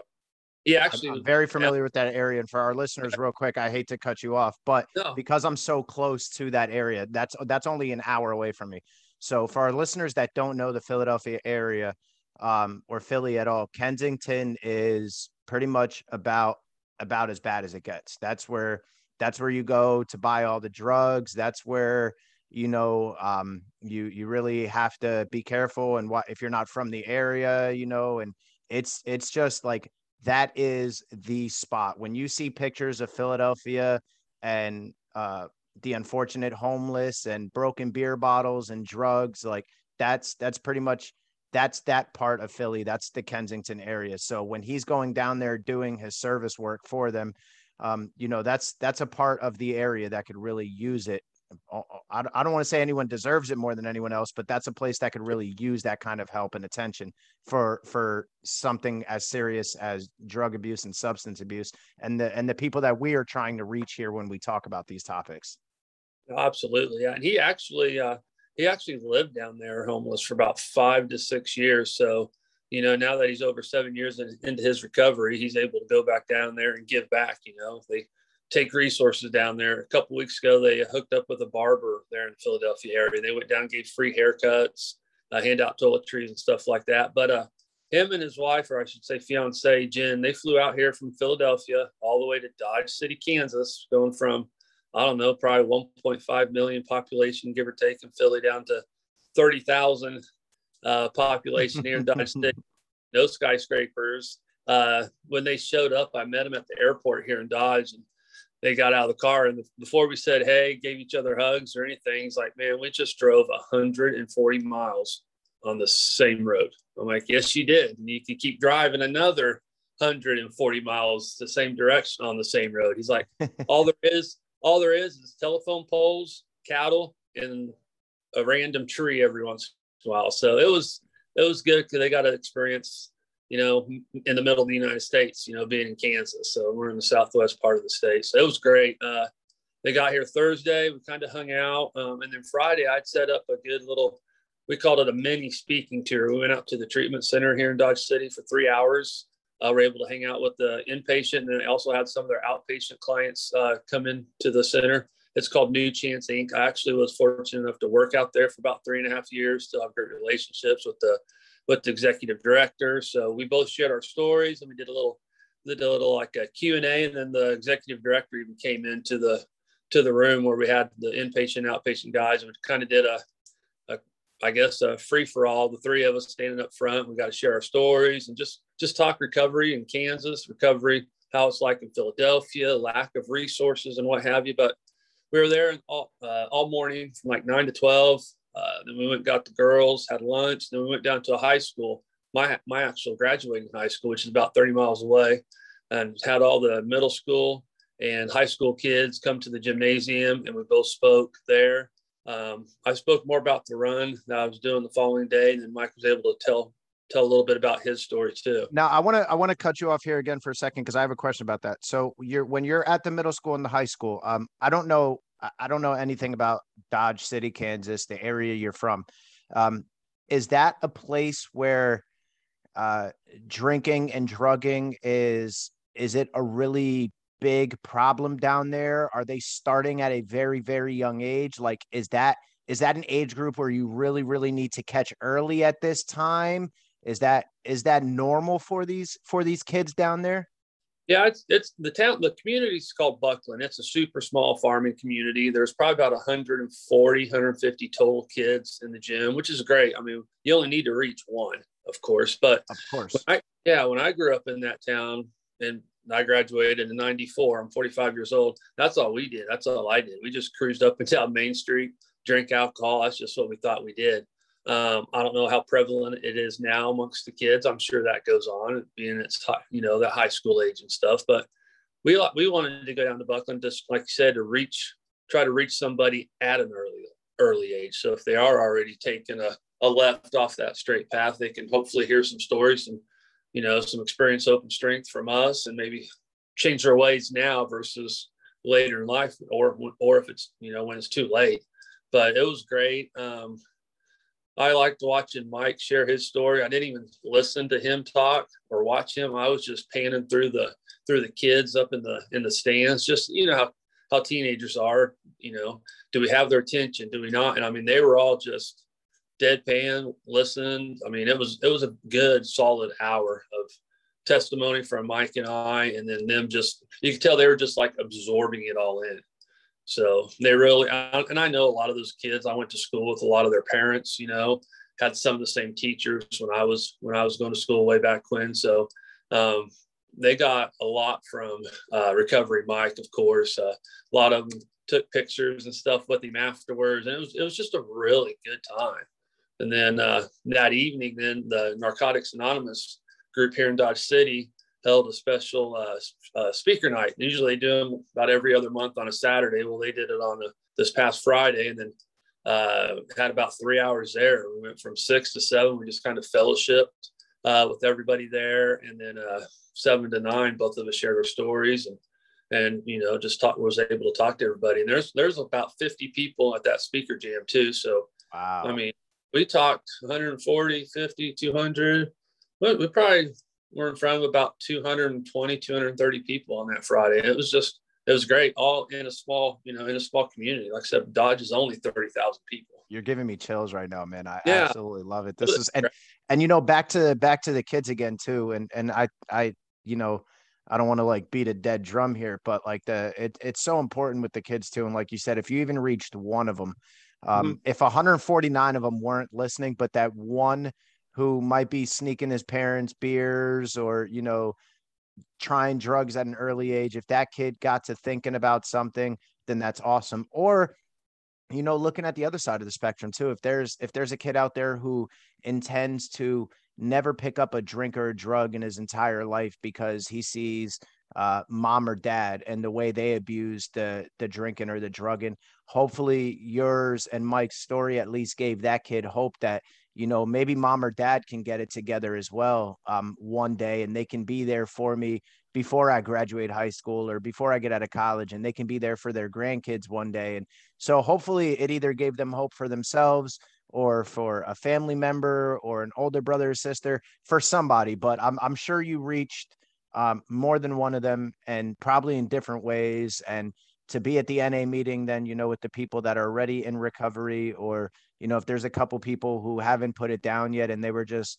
there because they needed to hear something, hopefully you reach that person as well. Whatever the case may be, um, it's just so awesome. And following you guys on, on TikTok, and again, this just gives me chills to, to talk about this and think about it, because like you said, you hit the nail on the head about Mike. He's so authentic. Um, yeah. You know, TikTok is, uh, full disclosure, it's one of those things I stayed away for so long because I figured, you know, what, what good can there be on TikTok? It's probably all bullshit. It's probably all people just doing the latest dancing trend and, you know, people dancing half naked or just putting funny videos and whatnot. And I was like, there's probably no real life value on there. And then I heard about uh, some, a friend of mine who was on there um, doing doing good videos, doing good stuff. And I was like, shit, there's no way you can be the only person doing good stuff on here.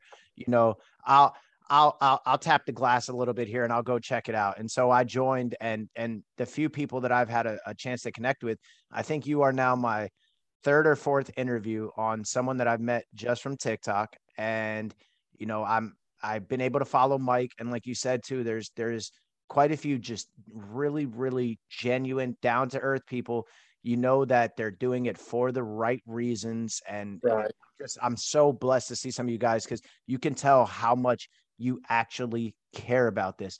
I mean, you don't do what you did this weekend if you don't care. You don't do that shit for follows and for likes, because you can just, you can go to a race where they're going to give you uh, a buckle and a shirt, and they're going to have proper aid stations set up, and you can get really cool pictures and videos, and, you know, you can have a crew and pacers, and you can have all this stuff. But no, you're running around in a single two mile loop right in town. People are flying halfway across the country to come see this happen. And this is, this is what it all comes down to. You don't do this shit because you don't care. You're doing this for the right reasons. So with that, we're just going to transition right into it.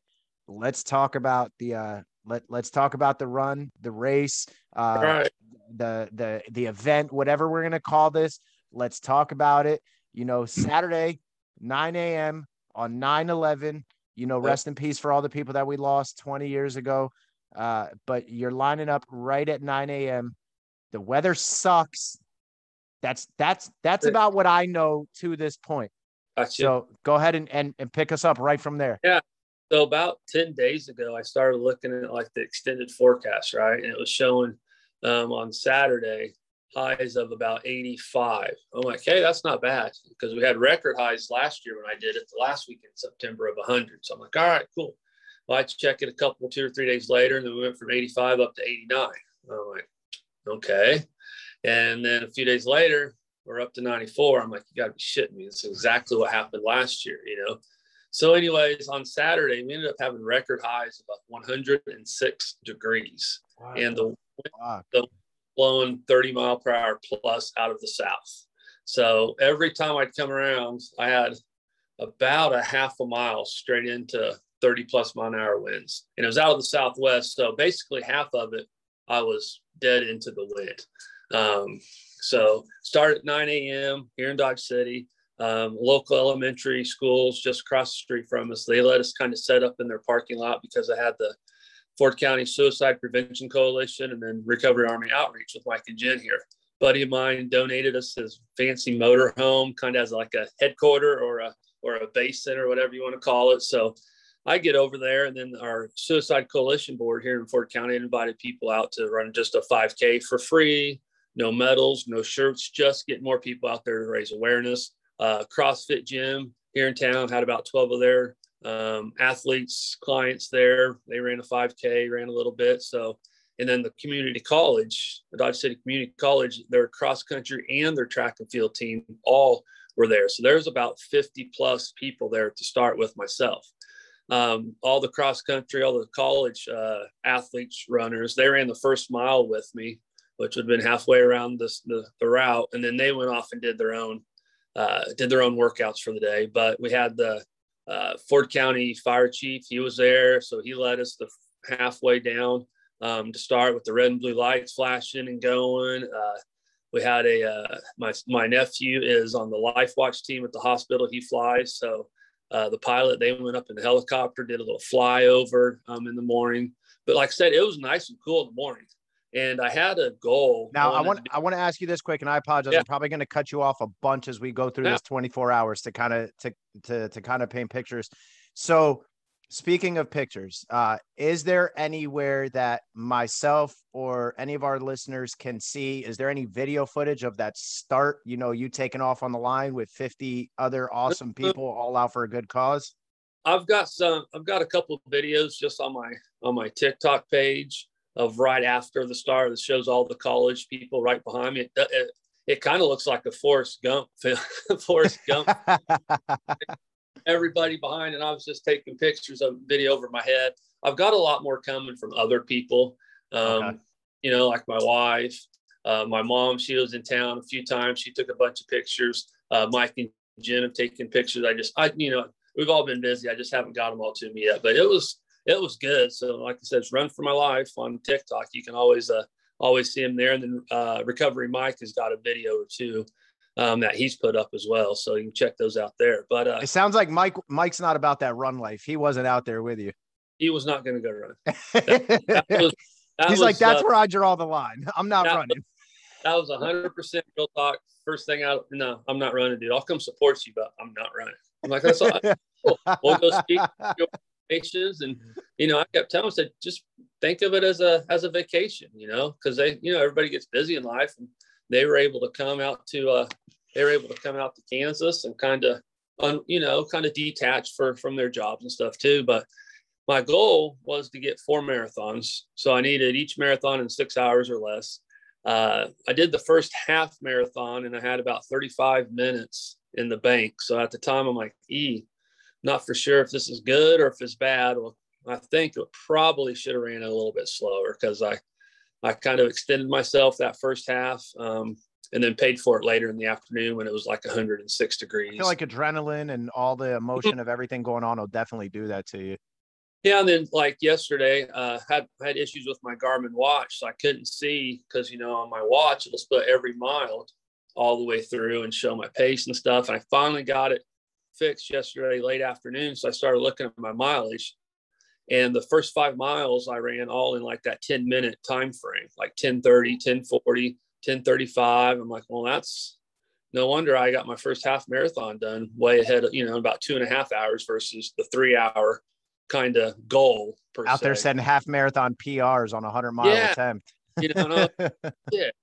And, but, but then, you know, it started to warm up, but there's a lot of people. There's actually people with me the whole twenty-four hours, whether they were jogging, driving beside me, walking, wow. riding their bike. Uh, last year I was beside myself out there for about five or six hours from midnight to about five a m There was somebody with me the whole time, which was, come to find out, probably better just for the safety aspect of it, which I'll get into here after a bit.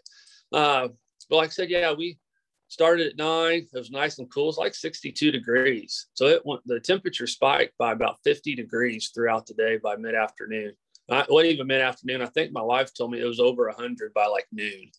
Wow. So wind blowing out of the south. Uh, about three o'clock, I uh, broke it down in thirds then. So I'm like, well, I just need, you know, if I can get thirty miles, that would equal, you know, every eight hours, that's going to equal what I did last year. So I had a thirty miles just a little bit before three o'clock. So I was just, you know, I mean, I'm in, or at eight hours, I should say. Had my thirty miles just under eight hours, like at seven hours and forty-five minutes. So, but it was like three o'clock in the afternoon then, or, or later, maybe five o'clock, I guess. Um, I sat for a little bit. I changed some socks. Um, apparently I was pretty uh, pale. Wasn't, wasn't moving very fast. Um, this is all just from talk from my wife and, and people that were around me. So I did take a break, was able to eat a little bit more. Um, you know, I've got Crohn's disease too. I think I shared that earlier in this, yes. in this episode. That was another thing. And even in that first uh, half, my house is only just about six, five, the fifth house off of one of the streets. So I could always dip, dip into my house real quick. Well, in the first uh, half marathon, that first thirteen point one miles, uh, I had to go to my, go to my house twice. I'm like, shit, here I am sitting on the pot. I'm like, I'm wasting time. I wasn't expecting, you know, to have two bathroom breaks already. Um, but we just kept plugging forward. Uh, like I said, somebody was either in the car or walking with me. It got super hot. I mean, it was just like a furnace. The furnace was just blowing, you know, just hot air with all that wind. Uh, just couldn't kind of regroup myself. Uh, got pretty dehydrated in the afternoon. Um, used the restroom a couple times, and you can always not, not to have too much information, but you can always tell how dehydrated you are just by, by what your pee looks like, you know? Okay. So first time I was like, eee. Then I come out of the house and my, my wife was waiting in the garage. She's like, how was it? I'm like, well, looks like I'm behind on water, but I was drinking at least twenty, probably forty ounces a lap. You know, I'm thinking I'm drinking between water, Powerade, electrolytes, uh, salt, Uh, salt mix packs. You know, I thought I was doing good, but shoot, it was, I got pretty dehydrated. Um, so uh, the guys from the, the treatment center actually bust out. And uh, this is kind of funny uh, because I, they came out about five thirty and I was not in a good place. And I saw them pull up and I, I hate to say it, but I told my wife, I'm like, damn it, I don't want to talk to these guys right now. I don't want to talk to anybody, right? I just needed a few minutes to, to gather my bearings. And no, there's probably about a dozen of the clients from the treatment center came over by the motorhome where I was sitting. I'm like, hey guys, just, just give me a minute and I'll, I'll come over and talk to you. I was kind of regrouping. Well, a few minutes later, I went back behind the motorhome where I thought they were parked there in the parking lot and they were gone.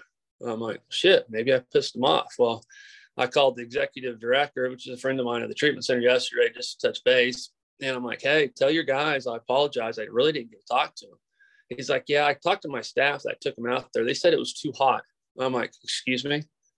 I said, they weren't even there for five minutes. He's like, I'm aware. I said, well, you make sure you give them a hard time. I was out there for twenty-four hours. They get out of their van for like five freaking Man, minutes. They can't play. Stand there for ten minutes, yet you're uh, running for twenty-four hours. I'm like, bro, come on, toughen up.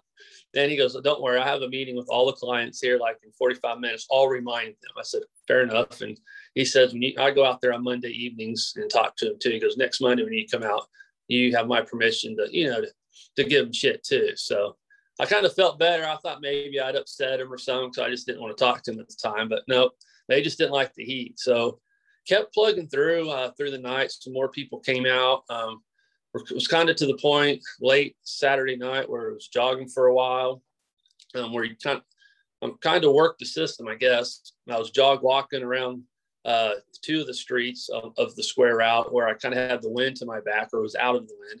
And then I would kind of jog slash walk into the wind, if that makes sense. Because the wind, I think, the heat, yeah, took it out of me, but that the strong, gusty, uh, thirty plus mile an hour wind, that's, I think that's what really, um, really took it out of me. So, you know, you're having to work harder just to, yeah, one hundred percent. Oh, yeah. So, uh, about, I don't know, twelve, one o'clock or so, uh, a buddy of mine comes up and he came out last year. And at this point, I'm kind of probably walking a little bit more per lap than I wanted to.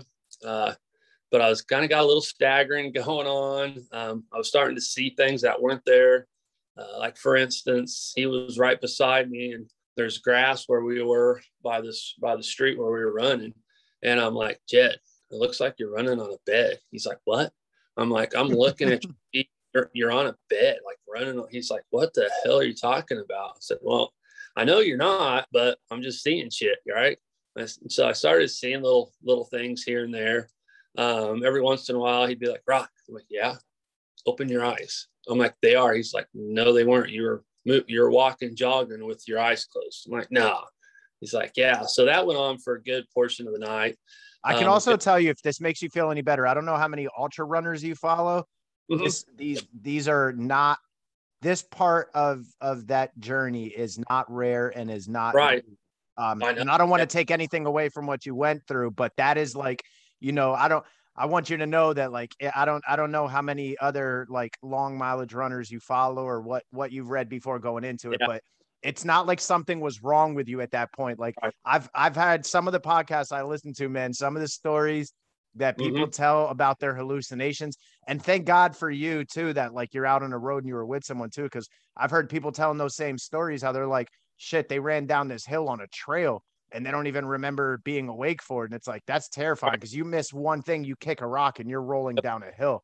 So there. Luckily you had somebody with you, because God forbid you're, you know, you, you are dozing off and you kick your own foot or you slip or something, you know, you're going face first on concrete and you yeah. don't, you don't have a hair buffer either too. So if you yeah. go, if you go down, you're splitting your wig, brother. Yeah. Because you know, I follow a ton of people uh, that do like all the ultra marathons through like the, whether it's like Badwater, the Badwater one thirty-five, Western States, Hard Rock one hundred. So, you know, that's, you know, that's expected. That's, you know, that's where I want to put myself too. I want to put myself in that position to see how mentally, uh, emotionally, physically tough I am if I can keep moving. Um, yeah. Some of those guys, when they're up in the, in California doing the Western States one hundred, they're up and over mountains on trails by themselves, seeing jump, jumping men, rainbows, unicorns, and stuff like that. It's, it's you get out there ways. But uh, um, and then we had a friend of ours. Uh, she came out with her son. It was like two a.m. or something like that. And uh, she's like, hey, can I walk with you for a lap? I'm like, yeah, sure.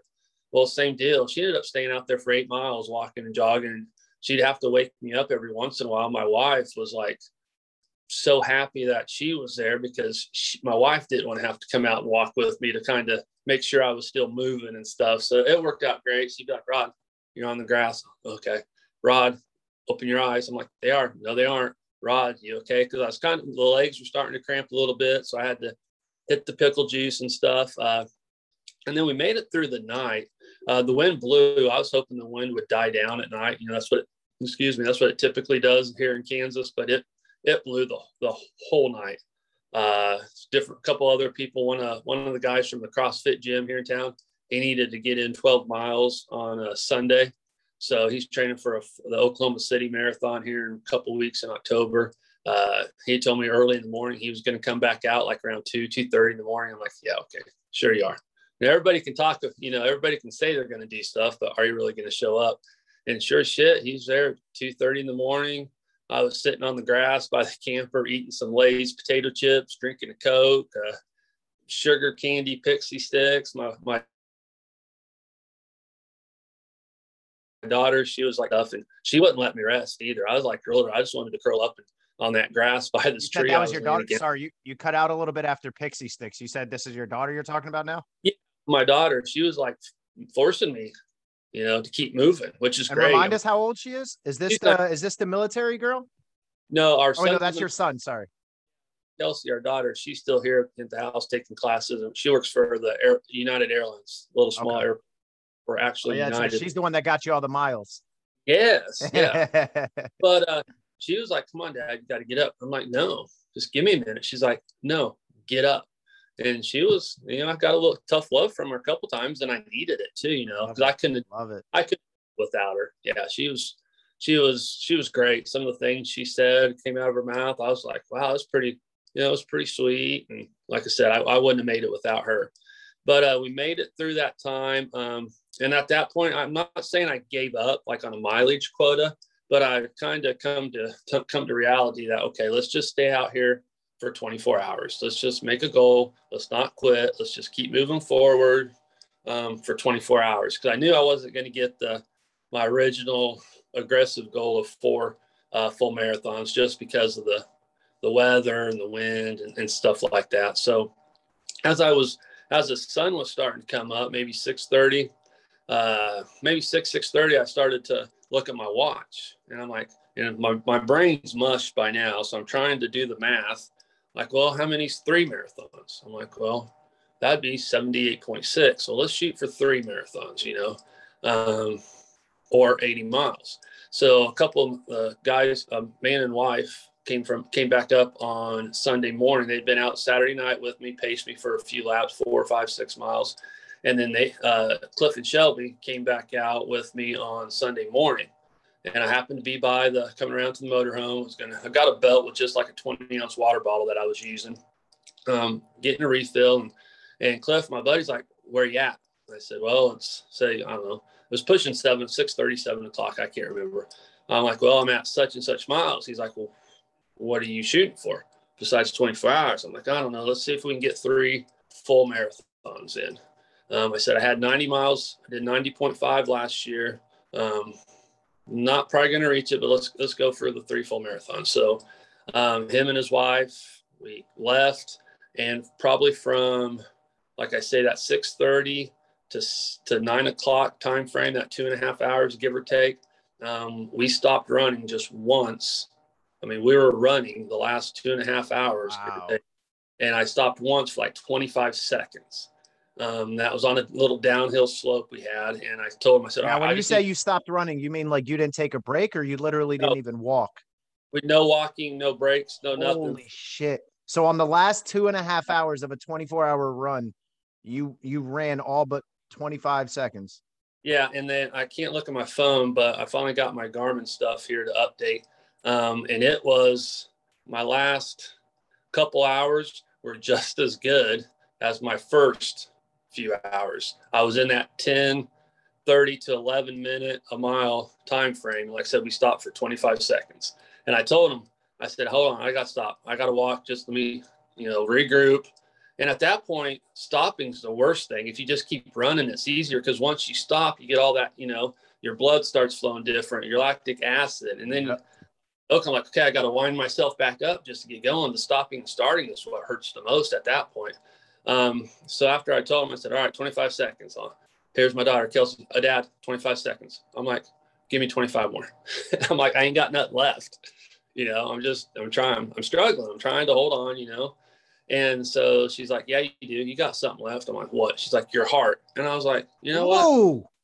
from from my daughter. I'm like, and she's on her bike in front of me, you know, she's riding her bike in front of me at this point. Um, and then I got Cliff and Shelby, my friends, pacing me too. And I'm like, that just kind of, you know, energy just with her saying that, you know, I'm like, wow, that came out of your mouth. That's awesome, you know. And so picked it back up, and then uh like I said, we we've got uh we ended up getting seventy-eight point six miles, so we got the three full marathons. And we had a little bit of time to kill, you know, time to spare, I should say, a few minutes or whatever, fifteen minutes, something like that. Um, so I'm like, Cliff's like, well, what are you going to do? I'm like, let's keep going. I said, but as soon as I hit eighty, I'm stopping, whether there's time on the clock or not. I'll walk home, you know, I'll walk back to where we started. So we made a couple more laps, and we ended up getting eighty points, such and such miles, with about a minute fifty to spare. So we were able to get eighty. Um, which is about, well, which is ten miles less than I achieved last year. Um, when I was talking to the executive director about it yesterday, I'm, I'm competitive. You're competitive, you know, so I was, I'm not gonna lie, I was bummed. I'm like, shit, I didn't get ninety. At least I didn't do as good as I did last year. But the executive director's like, it's not about the miles.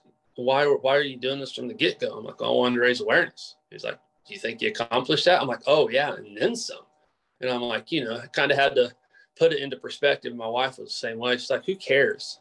You got eighty miles. You're in three marathons, a little over three marathons in twenty-four hours. Not a lot of people have done that, so on, you know. She goes, it was all about awareness. Look, you, we hooked we hooked up with uh, Recovery Army Mike, um, with Jen, got people come all the way across the United States.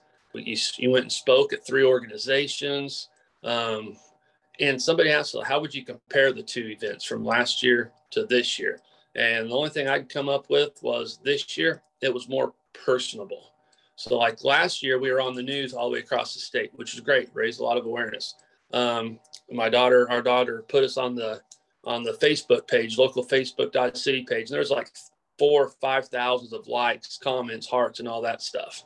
But, you know, I got to thinking yesterday, the only reason people are commenting on that or liking is just because they happen to see it. You know, they didn't care. Like, okay, cool, like, okay, cool, heart. Oh, good job. You know, but this year, anybody that came out was somebody that truly like was a friend or that truly knew me, had more meaning, if that makes sense, you know. A lot of sense. Um, it makes a lot of it, sense. Like I said, we had a local nonprofit with the Suicide, Ford County Suicide Coalition. We had the other nonprofit, Recovery Army Outreach. We were able to raise over two thousand dollars for both of those nonprofits, which is huge, you know.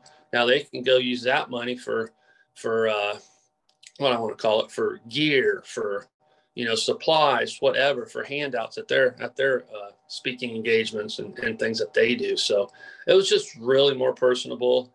Um, I, I like I said earlier, I'd start. I'm really pleased with the way I feel. My shins, calves are on fire. Um, like I said, I I saw the dude running on a bed. I also saw a little.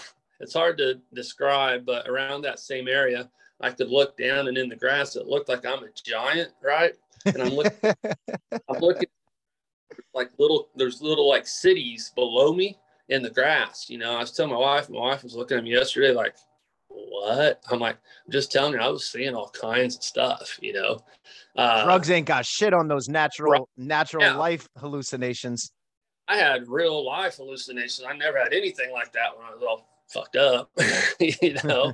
But uh, all in all, like I said, shins, calves, Um, hurt. Um, we're in the process right now of, we sold our house. We're moving into uh, another place just short term. So we've got some other goals that we're going to achieve uh, in the next year. So yesterday I woke up, I was, like I said, I'm sore, but I was, you know, I was moving stuff into my car, going to the rental house, you know, moving stuff. Uh, my dad's coming up today later. We're going to move some more stuff. So I feel, I'm really pleased. Uh, but I think that one of the biggest things too was that community college. They came out on Saturday morning, and this is just how another way we can make connections too. I know the coach, that's why I invited him. Um, so the assistant coach came out with all their athletes, like I said, cross country and track and field. Then I'm going to say probably ten to a dozen of them came back out Saturday night. And when I came around, came around on that loop, I'm like, what the hell are you guys doing here? It's Saturday night. You're in college. Why are you out here watching this forty-five year old run around? I mean, like in their parties for you guys to go to, you know, it's college. They're like, no, we just want to come out here and support you. I'm like, well, hey, you know, I thanked them. They took a couple pictures and stuff like that, which was cool. Um, and then Sunday morning, there was another probably dozen of them. They came back for like the last hour and a half. They were sitting there in the back of their truck, watching me come right around for about from seven thirty until nine.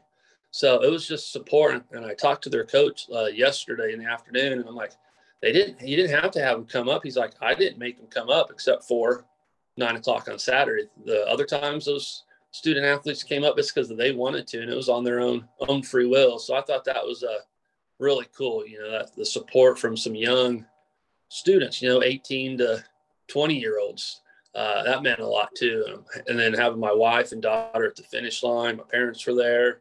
Um, Mike and Jen, Recovery Army, Mike and Jen, uh, it was, It was good, you know, I got done and I totally sat on the curb and just laid back. There's a picture of my arms above me, my eyes are closed. And then somebody said, well, how do you feel? And, you know, of course, my language isn't always the best. I'm like, I feel like shit, you know. Uh, wife and daughter, they all had the everything cleaned up for the most part. So we went home, uh, ate some pancakes and some sausage and some eggs, and then pretty much sacked out, crashed out till about one, two o'clock in the afternoon. And then, uh, like I said, Recovery Army Mike and his wife are still in town, um, and they left yesterday. So it was just good. And, and he, being from Philadelphia, you know, he got to see a different part of the country, a different part of the country too. They enjoyed it. Um, you know, just the, I guess the hustle and the hustle. And, oh, shoot. Oh, my bad. Oh, um, sorry. Sorry about that. Um, but, you know, just with all the hustling going on in the big city life, they're able to come down here and just, you know, they enjoyed the pool at the hotel, just relaxed, and it was just something different too. And um, he was able to make uh, some connections with with a, a couple preacher friends of mine. One of them came and prayed for us before we started. Uh, they went to church with them on Sunday here in town. So it was, we all just made more connections. The track coach is going to invite me to come talk to his whole um, his whole team here before too long, kind of uh, the the why I do what I do, um, and then give them, because they'd be interested in being there on track scholarship. Uh, I'll give them a detailed uh, recap of the twenty-four hours and how it went, and that's just another way to, you know, spread awareness too. You know, a lot of people are like, why do you do that? Like, why do you want to hallucinate? Why do you want to see things? Why do you want to walk and try to sleep, run, and close your eyes all at the same time? It's just, it's not a why. It's like, I get to do that. You know, I'm fortunate enough, I get to do that, where, like I shared with you earlier in this up, you know, earlier in this podcast, that there's the sick and suffering that are got a needle in their arm at three o'clock in the morning. They don't know if they're going to make it till the morning. You got the alcoholic going through withdrawals, going through D Ts, the homeless. You got somebody contemplating suicide, you know, it's all that stuff. Like, but what are they going to do? How, how are they going to find resources? And when I get done killing my body, hallucinating, I get to go home, I get to eat, I get to shower, I get to sleep. You know, I know exactly after, it's only twenty-four hours. You know, if I think about it that way, it's, it's not that big, big of a thing, if that makes sense. So it makes a lot of sense. That, I also want to point out that you, you said something earlier too. It's like when you were at that point where it's like, you know, you're not going to, you know, you're not going to get to this part, but you know, it's, it's not giving up. But uh, as far as on the mileage, I, I think what's also important to point out is you definitely didn't give up. You know, maybe you didn't hit your, your specific goal, but there's a difference between giving up and and readjusting to reality. Giving up would have been saying, shit, I'm not going to get one oh four point eight miles, so we're done. Let's reel it up. Let's go home and call it a day. Readjusting to reality and realisticness is saying, shit, we're not going to get one hundred four miles, but where can we backtrack this? Where can we still go inside of the twenty-four hours? What can we do? What is still realistic and what is still doable here? So that a absolutely amazing. I commend the shit out of you for that. Um, next, I also wanted to ask you, uh, you know, the twenty-four hours of suffering, beating the shit out of your body, nasty ass heat, hallucinations. Um, I don't want to speak for you, but is it safe to say that that didn't have shit on the twenty-four hours that you spent in the bathroom, shitting yourself, throwing up, going through withdrawal? Like wh- you, which, which, Which beating of the body would you take again right now if they said you had to do one or the other? I'll go right back across the street and start running again, because I, I don't want to. I don't want to go back to that detox bathroom. I don't want to uh, go back to detox. No. Next question: uh, can you think of one time where you were drunk or high that was as much fun or impacted other people's lives positively than you did on Saturday, putting yourself through pain and suffering? There's nothing positive about going out and getting all drunked up and drugged up, where, you know, all I'm going to do is lose the close ones I have around me, where going out and raising awareness on this run for twenty, we're going out and uh, raising awareness for twenty-four hours. That brought people close, you know, and then you're talking about, yeah, I figured out, came to reality, I wasn't going to get one oh four point eight miles. And I'm like, screw it. I'm, I'm like I said, at two thirty in the morning, I'm sitting in the grass, propped up against a tree. And I'm, I mean, I kind of dozed off for a few seconds. And my daughter took a picture. I mean, I look, I look like death warmed over, you know what I mean? And I kind of wanted to give, I didn't kind of, I was, I'm like done. And Kelsey's like, no, let's go, get up, eat some chips. Let's go. You got to get moving. And I'm thinking also, I said, I know, cause I know there were certain people that were going to come back out in the morning. So what was, you know, that was more holding myself accountable, because I know Cliff, Shelby, my daughter's going to be on her bike, my parents, some of the college kids, you know, they're going to, what, they're going to come up at seven thirty, eight o'clock in the morning for the last hour, hour and a half, and Rod not be there. Like, where's Rod? Oh, he quit at two thirty in the morning. You know, I couldn't do that either, you know, so knowing there's going to be people there at, when I finished, meant a lot to me too, to help, you know, some, some of that motivating factor behind it to keep, to keep pushing on. So. I love it. I love it. I absolutely love that so much. Um, So it's, it's safe to say that, you know, your, your worst twenty-four hours of beating up your body and going through hell in these miserable, you know, temperatures and conditions and whatnot, it was that, that worst twenty-four hours was way better than your best day drinking. Is it kind of like they say in the, in the, the stereotype, but you know, your worst twenty-four hours sober is better than your best twenty, your, your best getting high or drinking. Absolutely. You know, I'm sitting here thinking it was, it was a freaking blast, you know, I love it. At, at the, you know, at two thirty in the morning, that's not what I was thinking, but we were able to overcome, you know, mentally, physically, emotionally, spirit. I mean, you name it. We were able to overcome it and keep moving forward. And now you're two impacting days, so many people, yeah. so, so many people. Two days later, I'm sitting here. I'm like, maybe I need to go for a run today. You know, I'm like, let's go. Although that yeah. might, that might not be a terrible idea because it might shake a little bit out, get some foam yeah. rolling, get the gun on. So my, my next question, and this is, unless something else pops in my head, this might be my last question about the race. Right. And, and I have a follow-up question pending on your answer. Um, gotcha. Is there going to be a twenty twenty-two attempt? See, we have some goals family-wise that we're shooting for. Um, and if it all comes, we've made commitments already. And like I said, we sold our house, going to rent something. We're wanting to move out of state.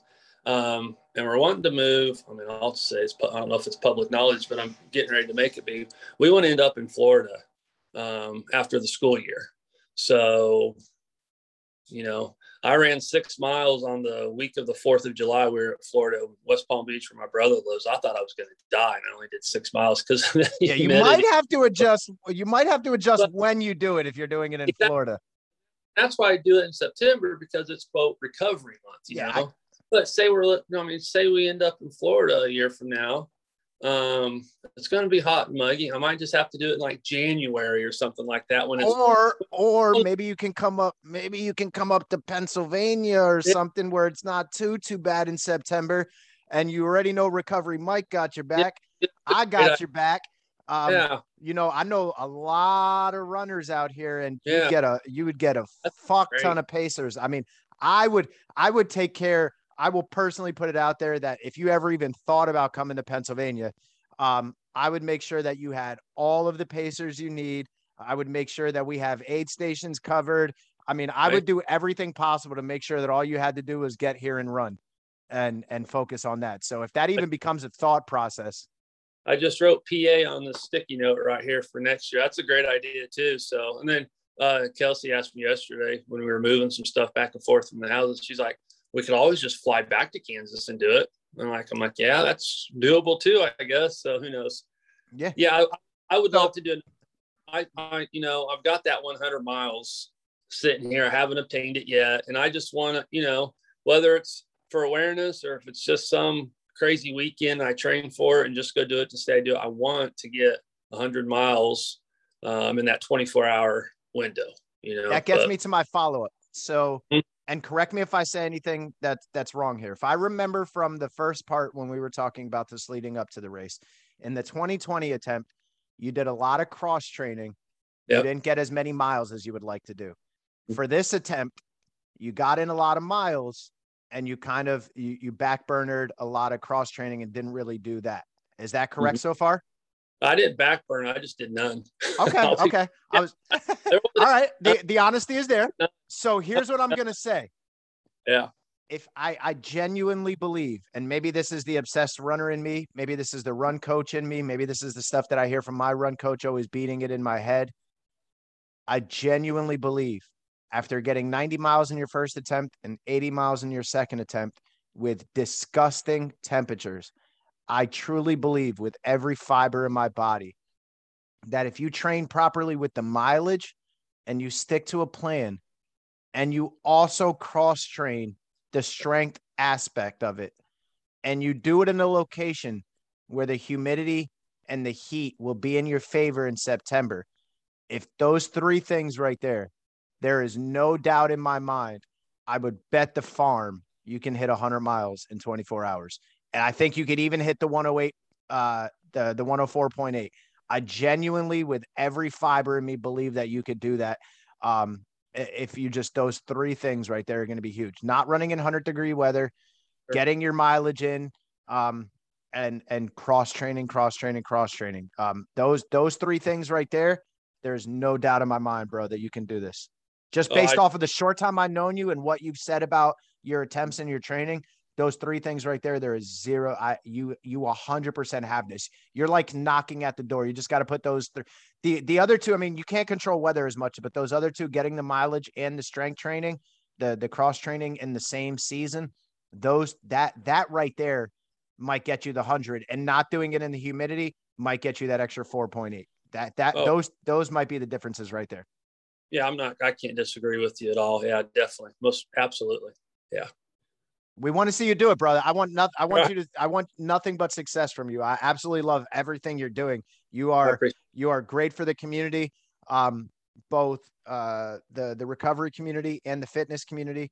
Um, you're doing amazing things. The relationship that you have with your children now is just unbelievable. I mean, look at, it shows the way you raised your daughter and the way you brought her up to, you know, when she's out there talking shit to you, when you're ready to give up on yourself, it yeah. just shows how much you showed in her.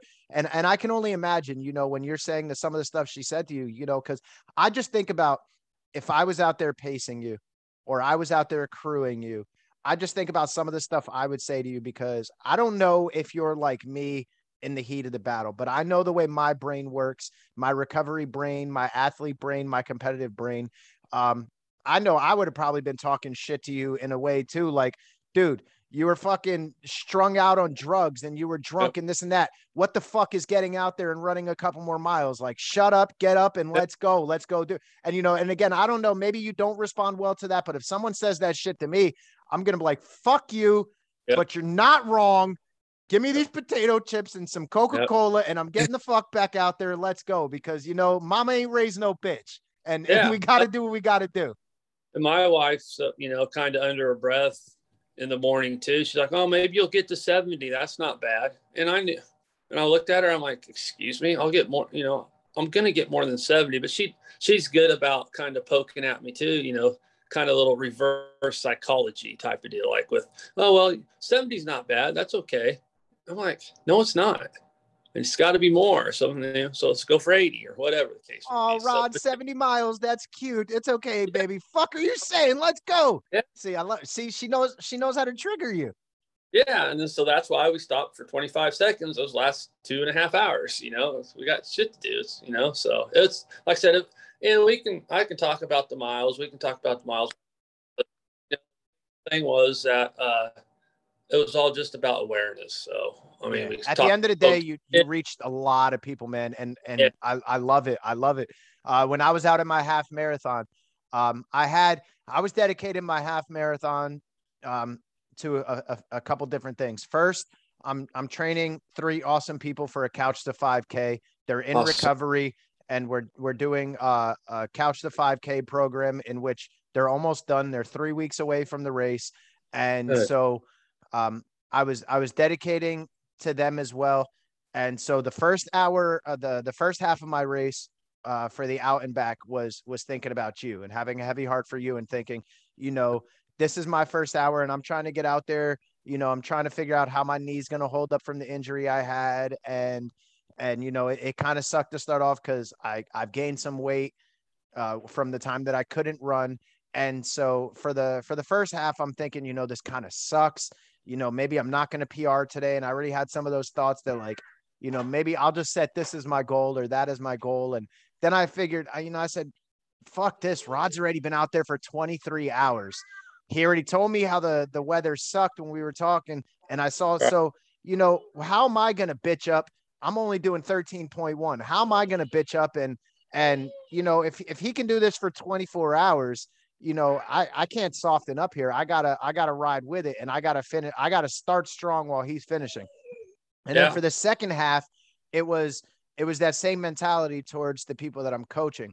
And it was like, you know, I tell them every day that we're out there, embrace the suck, embrace the suck, yeah. embrace the suck. If this was easy, everybody would do it. If this was easy, everybody would do it. Every, there'd be five thousand people out here because it's easy, but it's not easy. And it's for those who, who want it. You got to want it. You got to want it. And so, you know, I, I did that for that part. And then, you know, as I'm pushing through the finish line, you know, I only got twenty-five seconds off the P R, but I got a P R. And, and yeah. you know, to me, that actually meant a lot too, because I lost the entire month of July running and from, from a knee injury, and I gained twenty pounds over, over that last eight weeks before race day. Cause before my injury, I was probably about one thirty-two, one thirty-three. And I came in on race day at one fifty-two. So, I mean, that's, that's a huge difference. They say, uh, I, I actually just heard this in a podcast yesterday, when you're uh, gaining or losing weight, they say uh, two seconds for every two seconds per mile per pound. So, okay. so if I gained twenty pounds, I pretty much took away forty seconds, forty seconds uh, a mile. So if that's, if that's the case, then shit, the fact that I even P R'd by an average of two seconds per mile, you know, it just means that how much harder I had to work for it. So, you know, I'll take it. And, and, you know, again, I'm just glad that you were doing this when you were doing it. And I was able to feed off of your energy from all the way over here in Pennsylvania and the vibes that you sent out and this connection that we have, man. Um, this definitely, this isn't one of those connections that's going to stop at a podcast interview and I'm not going to, I'm not going to hear from you for a year. Like I, well, I definitely see us talking a lot more, communicating, figuring sure. out ways that we can get you out for your next attempt. Any, and aside from running, any projects, anything you're doing, you know, you have the Staying Fit O D A T community behind you now. We're here. We want to support you. We want to love you. We want to embrace everything you're doing. And, you know, you, you have people here, bro. You have, well, it, you, you have it, another it was, army behind you. Awesome. Uh, I, I, that really means a lot. And uh, thanks for, uh, you shot me a text. I think um, my brain, you know, I don't, I can remember some things and other things. It's kind of a blur, but I think you shot me a text, like finish strong to, and, you know, in so many words that Sunday morning. So stuff like that. There's other people that would shoot me a text, you know, or ch- shoot me a text in the afternoon. Cause I had my phone in my pocket. I had, had music going on in my ears. So that was always appreciated. And then my brother who lives in Florida, he ran for an hour right when I started. And then he took a picture. He's like, all right, I did one hour. You can do the next twenty-three, you know, type of deal. Just more of a, you know, more of just some good motivation from other, from friends, family and stuff. So that's, that helps get, get, get a person through it all too. Yeah. I left my phone in the car for the, uh, for the half marathon. Um, cause I, I didn't want to carry it, and where it was, there wasn't really lock boxes or anything. So I left it in my car. You were the last person that I communicated with before I turned off awesome. my phone and left it in my car. I called my, I called my wife and son um, to tell them that I loved them. I was getting ready to start the race and whatnot. And then as soon as I hung up, I sent that text to you right before I turned off the phone because I wanted to I wanted to send it as late as possible before having to head down to the start line. Sure. And like I said, that's I was just feeding off those vibes from right away. And that's yeah, just let's I think I said finish strong. Let's fucking go. And that's so, yeah. that's that's how we that's how we do, man. That's how uh, we do. You were talking about, you know, weight loss and stuff. And on Saturday morning, I got up early and I, I didn't sleep very good at all. I think I woke up like at three thirty, four o'clock in the morning, you know, and I just tossed and turned and finally got out of bed like at six. So I'm thinking, Jesus, I'm going to be up for thirty hours basically by that time. So I hopped in the shower, but before I got in the shower Saturday morning, I weighed myself. I weighed one eighty-eight, butt naked, one eighty-eight. Um, I got in the shower Sunday morning after I, after I ate and stuff. And before I crashed out, I weighed one seventy-eight. I lost ten pounds um, over that time frame. You know, have you weighed yourself since? How much have you gotten it back? I, uh, I need to see it, how it's come back. I'm, I'll be curious this morning. I'm going to go about, with you're probably forty-eight hours after being done now. Mm-hmm. Or I'm I'm going to go with you're probably one eighty-three, one eighty-five, pending oh. pending what your actual – what your weight should have been, because it, depending how often the one eighty-eight uh, was yeah. from, you know, when your last meal was and how much that was to how close that was to your natural weight. How tall I'm are you? five, one eighty-eight. I'm six one. Okay. Also, one eighty-eight is slim. Yeah. I, for me. Yeah. So I'm, yeah, I wrote one eighty-three down. I'll go weigh myself here after a bit and I'll shoot, I'll shoot you a text. Nice for sure. Uh, last question we have before we let you go. Yep. For for all of our listeners out there, for, for the different types of listeners that we have, for those that are still sick and suffering, who might need to hear something to help them put the drink or the drug down, or for people that might be suffering from mental health issues, suicidal thoughts, because you just ran for suicide prevention, for all of those people who might be having terrible, terrible thoughts, You know, they might be, they might be drinking right now. They might be high right now. For those people that need to hear something, to put that down. And for the other part of our listeners who are sober and they are clean right now, but they're maybe thinking about picking up and they're thinking about throwing their time away. For, for both of those different types of listeners, what can you, Rod, what can you say to them that might help them either put the drink or the drug down today or prevent them from picking it up? What kind of wisdom can you give to those listeners? Yeah, just, you know, reach out, you know, there's, we got to help end that stigma. It's okay to not be okay. Like you, like you hear a lot of people say, but you got to reach out, take that, you know, twenty-four hour run, take a, if you're out in active addiction, let's just shoot for twenty-four hours. Let's even, let's drop it down to twelve hours or six hours if need be. Let's just break it down into small increments. You know, let's, you know, you're still here on earth for a reason. So let's just better ourselves. Let's get, Let's get into some, some sobriety. Let's get into some clean time. Uh, you know, go out and get some fresh air, change it up. But, you know, ask for help. You know, if you don't ever ask for help, you're not ever going to get it. You know, nobody can make us go to treatment. We have to do it on our own. Um, but it always helps to to reach out to somebody to help get resources and what have you. You know, if you're in sobriety, you got some clean time, you're thinking about going back out, don't. I mean, play the tape all the way through. You know what's going to happen. Yes, play the tape through. Jails, institutions, and death. I mean, I'm fortunate enough to have my family still. I shouldn't, but I do. And, you know, I know if I go back out now, I'll lose everything. And I'm, if I decide to go back out, I'm not going to start small. I'm going to go back, head dive in head first right where I left. You know, I'm not going to drink a beer. I'm going to go get a bottle. I'm not going to smoke weed. I'm going to go do coke or something. You know what I mean? Stuff like that. So it's... You know, just you got to just do it for you. You know, you got to want it. Like I said, break it down in twenty-four hour increments, one day at a time. You know, just keep doing what you what you can do. Absolutely, I love it, and and thank you so much again for following up with us today. Um, Thanks for having I, me. I feel like I, I misled you, but I'm glad that we had a lot of open time, and I'm really glad we started even earlier than we were supposed to today, yeah. Because you know I told you, you know, there's probably not more than thirty, forty-five minutes. You know, how long how long could we talk? Um, but then I, you know, I don't know why I just forgot how interesting you are and how fucking epic of an attempt that you were doing and how important it was and how the cause was. Like, maybe we could have talked about this race in ten, fifteen minutes if you were just going out and doing a regular ass ultra and, you sure. know, whatnot. And we could have talked about, oh, cool. You hallucinated. You did this, you did that. You ate some snacks. You got out there, you got your buckle, you got your shirt. Cool. No. But we're when when you're talking about why you did it, who you did it for, the awareness that you're raising, we can't we can't sidestep any little details in there. We got to take the right time. And, you know, I told you thirty, forty-five minutes. And I think this part already, we've definitely been over an hour.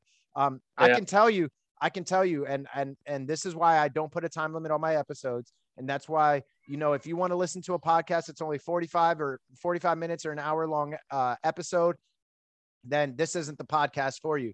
But if you have the time to either take it, take us out on your long run or take us on the trails with you or, you know, hit the pause button and pick up where you left off. These are the kind of interviews that hit for you because we're not going to skip anything. We're going to hit everything and we're going to give you all the details and we're going to leave nothing out there. We're not going to leave you wondering, well, what did Rod do here? Now I, I try and I try and think of as much as I can. And that's why I love. And I can tell you right now, you might, you might not have gotten one hundred four miles this weekend, but you may, or it's going to be close. You may or may not have broken the record for the longest Staying Fit O D A T podcast episode. So like we'll it. take what's it's, it's going to be close. You're a hundred percent. This is by time this comes, by time this comes out, this is, this is probably somewhere between the, the fifty-five and the sixtieth episode. By the time it comes out, it's a hundred percent. Uh, a top five length, and it might even be like top three. It might even be number one. So right. I'm going to have to hey, find out for sure and shoot you a text afterwards. Yeah. I was going to tell you too. Uh, that's pretty exciting. You got Miss uh, Corbett. I saw somewhere online. Oh, dude, she is so awesome. So they're actually See, the way I got quick, her. Yeah, for sure. Go ahead. I've read her book, right? She's got a book. I've read it and I'm not going to tell any secrets about the book, but she comes through Kansas in her book, and she's got a story about when she was in her active addiction in in uh, Wichita, Kansas, which is like the biggest city in in Kansas. So I'm like, oh my God, she's. In, I'm reading now. I'm like, she's in Kansas. I've, I've followed her on some social media and stuff. And I've, you know, she's the type too. If you, if you say something or message her, she replies. I'm like, bro, you took the words. That's exactly what I was going to say right before I let you finish that. Dude, she's, she's unfucking believable. So the, the way that I got her, um, I don't want to say got her, but the way that I was able to get her in for an interview, uh, I was uh, listening to her book on Audible while I was training for a run. After I listened to the um, David Goggins book, I immediately mm-hmm. went into hers. And so I started listening to hers. Those are the two books that got me through my marathon training last winter. And as I'm listening to her book, I'm like, I started following her on Instagram uh, right away. And then I was like, all right, cool. Like, she posts some cool stuff. I sent her the same way I sent David Goggins a message, and I'm not talking shit about Goggins. I completely understand. You know, sure. I sent him a message and said, hey, I would love to get you on the podcast. I would love to talk to you. You know, what you're doing is really awesome. Um, to be honest, I didn't expect a response. He's got a million booking tours and he's doing this and that. I didn't even expect a response. So I'm not even mad that he did it. I get it. I understand. So when I actually sent the message to catch her on Instagram, to be honest, I expected the same thing. I'm not even going to be mad when you don't respond. You know, you probably have a million things going on. You're, you know, you're, you're an author, you go out, you're a sponsored runner, you're doing all these trail runs and whatnot. I'm not even going to be mad when you don't respond. Dude, it wasn't even a couple hours, and it wasn't even days. It was a few yeah. hours after I sent her the message. Right. Um, and I said, you know, hey, I have this podcast and blah, blah, blah. I would love to interview you. And she's like, yeah, sure. Um, I have this race coming up. I forget how she said it. I have this race coming up. So we either got to do it like really, really soon before I start getting into preparation for it, or afterwards. And we set it up. She didn't flake out on me. She didn't reschedule. Oh my God. I was like, that was that to, to me as, as a runner and as someone in recovery, she was, and all of my interviews are just as important as the next one, because we all have yeah. a story. But if I'll you're, if, if you're trying to talk like celebrity status type yeah. thing, she was like the first person that I got that, like, the average person, whether they are not in recovery or whatnot. Like, if you just follow trail running and you say catcher dirt diva Corbett, you know that mm-hmm. name, um, because she's a beast out there. So that was like the yeah. first person that I got on that level. And I was so excited to get that interview. It was so awesome. Yeah. Um, so yeah, dude, again, thanks so much. And you know, we, th- this, this last part of rambling might've even got us over the, over that finish line too, to get this, we're trying to get this as the longest episode. We're trying, uh, But yeah, dude, this was, this was so much fun. Uh, it was, it was a blast. Uh, go ahead and throw out all of um, your social media platforms, um, anything you want to say for our listeners. And I'm going to put links in the show notes as well, but anything you might want to say as far as ways that they can follow you, find you, anybody that you want to shout out that you haven't yet, um, any, any corporations, industry, what, The, the the stage is yours right now to give anybody and everybody a shout out that you want to right now. Go ahead. Yeah, like social, I don't do a whole bunch, but we got a TikTok, of course. It's a uh, Run for uh, My Life. Instagram's Run for My Life twenty twenty. Um, Twitter is just my first and last name, Roderick Baker oh seven. Uh, don't do Facebook. That's about all the the social I've got. But yeah, I just, you know, shout out to the Recovery Army Outreach Program, what they do in Philly with Mike and Jen. Um, and then like this weekend, them coming all the way out to Dodge City, Kansas, they didn't have to do that. They took P T O time off to come out here. They didn't get paid or any of that stuff. But, and then my wife and daughter too, I wouldn't have been able to stay out there for twenty-four hours without their support and love and, and just the community involvement. So, you know, just, yeah, no, no sponsors, you know, for, per se, but, uh, some, some people did help us get, uh, to get, did help us get Mike and Jen, uh, uh, flown out here, the local coffee shop, the Red uh, Red Beard Coffee, good friend of mine. So if you're ever in Dodge, you know, it's a good coffee spot. But no, I just appreciate uh, appreciate you having me on. It, it means a lot. It was a lot of fun. It was it was genuinely a lot of fun, yeah. man. I, I appreciate you, you know, making yourself so available. Um, this was a lot of it was it was just so much fun. Words don't can't express. It was such a blessing. This is such a cool interview. You're so many interesting, man. I feel like I could talk to you for another two hours, just shooting the shit. Uh, it's just, you just, you just give those vibes, man. You're all about the community Thanks. And I absolutely Likewise. Love it. Uh, so yeah, at this point, then we just want to thank you so much for being with us today, Rod. It, it, it like I said, man, I can't say enough how much of a blessing it was. On behalf of everybody in the Staying Fit O D A T community on Instagram, on TikTok, on Facebook, on the original community page that we started. Uh, on behalf of all of our listeners on this podcast, uh, Rod, we want you to continue staying healthy, continue staying fit. And brother, tell us how you're doing it. One day at a time, my guys. I absolutely love it.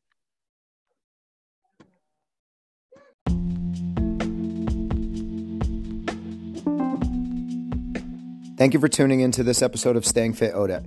If you yourself identify as someone in recovery, whether it be from alcoholism, substance abuse, anxiety, depression, or any other type of mental health issue, then please join the group on Facebook at Staying Fit O D A A T, three different words. If you do not identify as someone in recovery, but you like everything we have going on and you want to continue staying in the loop with everything, then please follow us on Instagram at Staying Fit O D A A T. You can also email us with any questions, comments, or concerns at staying fit o d a a t at gmail dot com. Until next time, just know you're loved, continue staying healthy, continue staying fit, and please keep doing this one day at a time.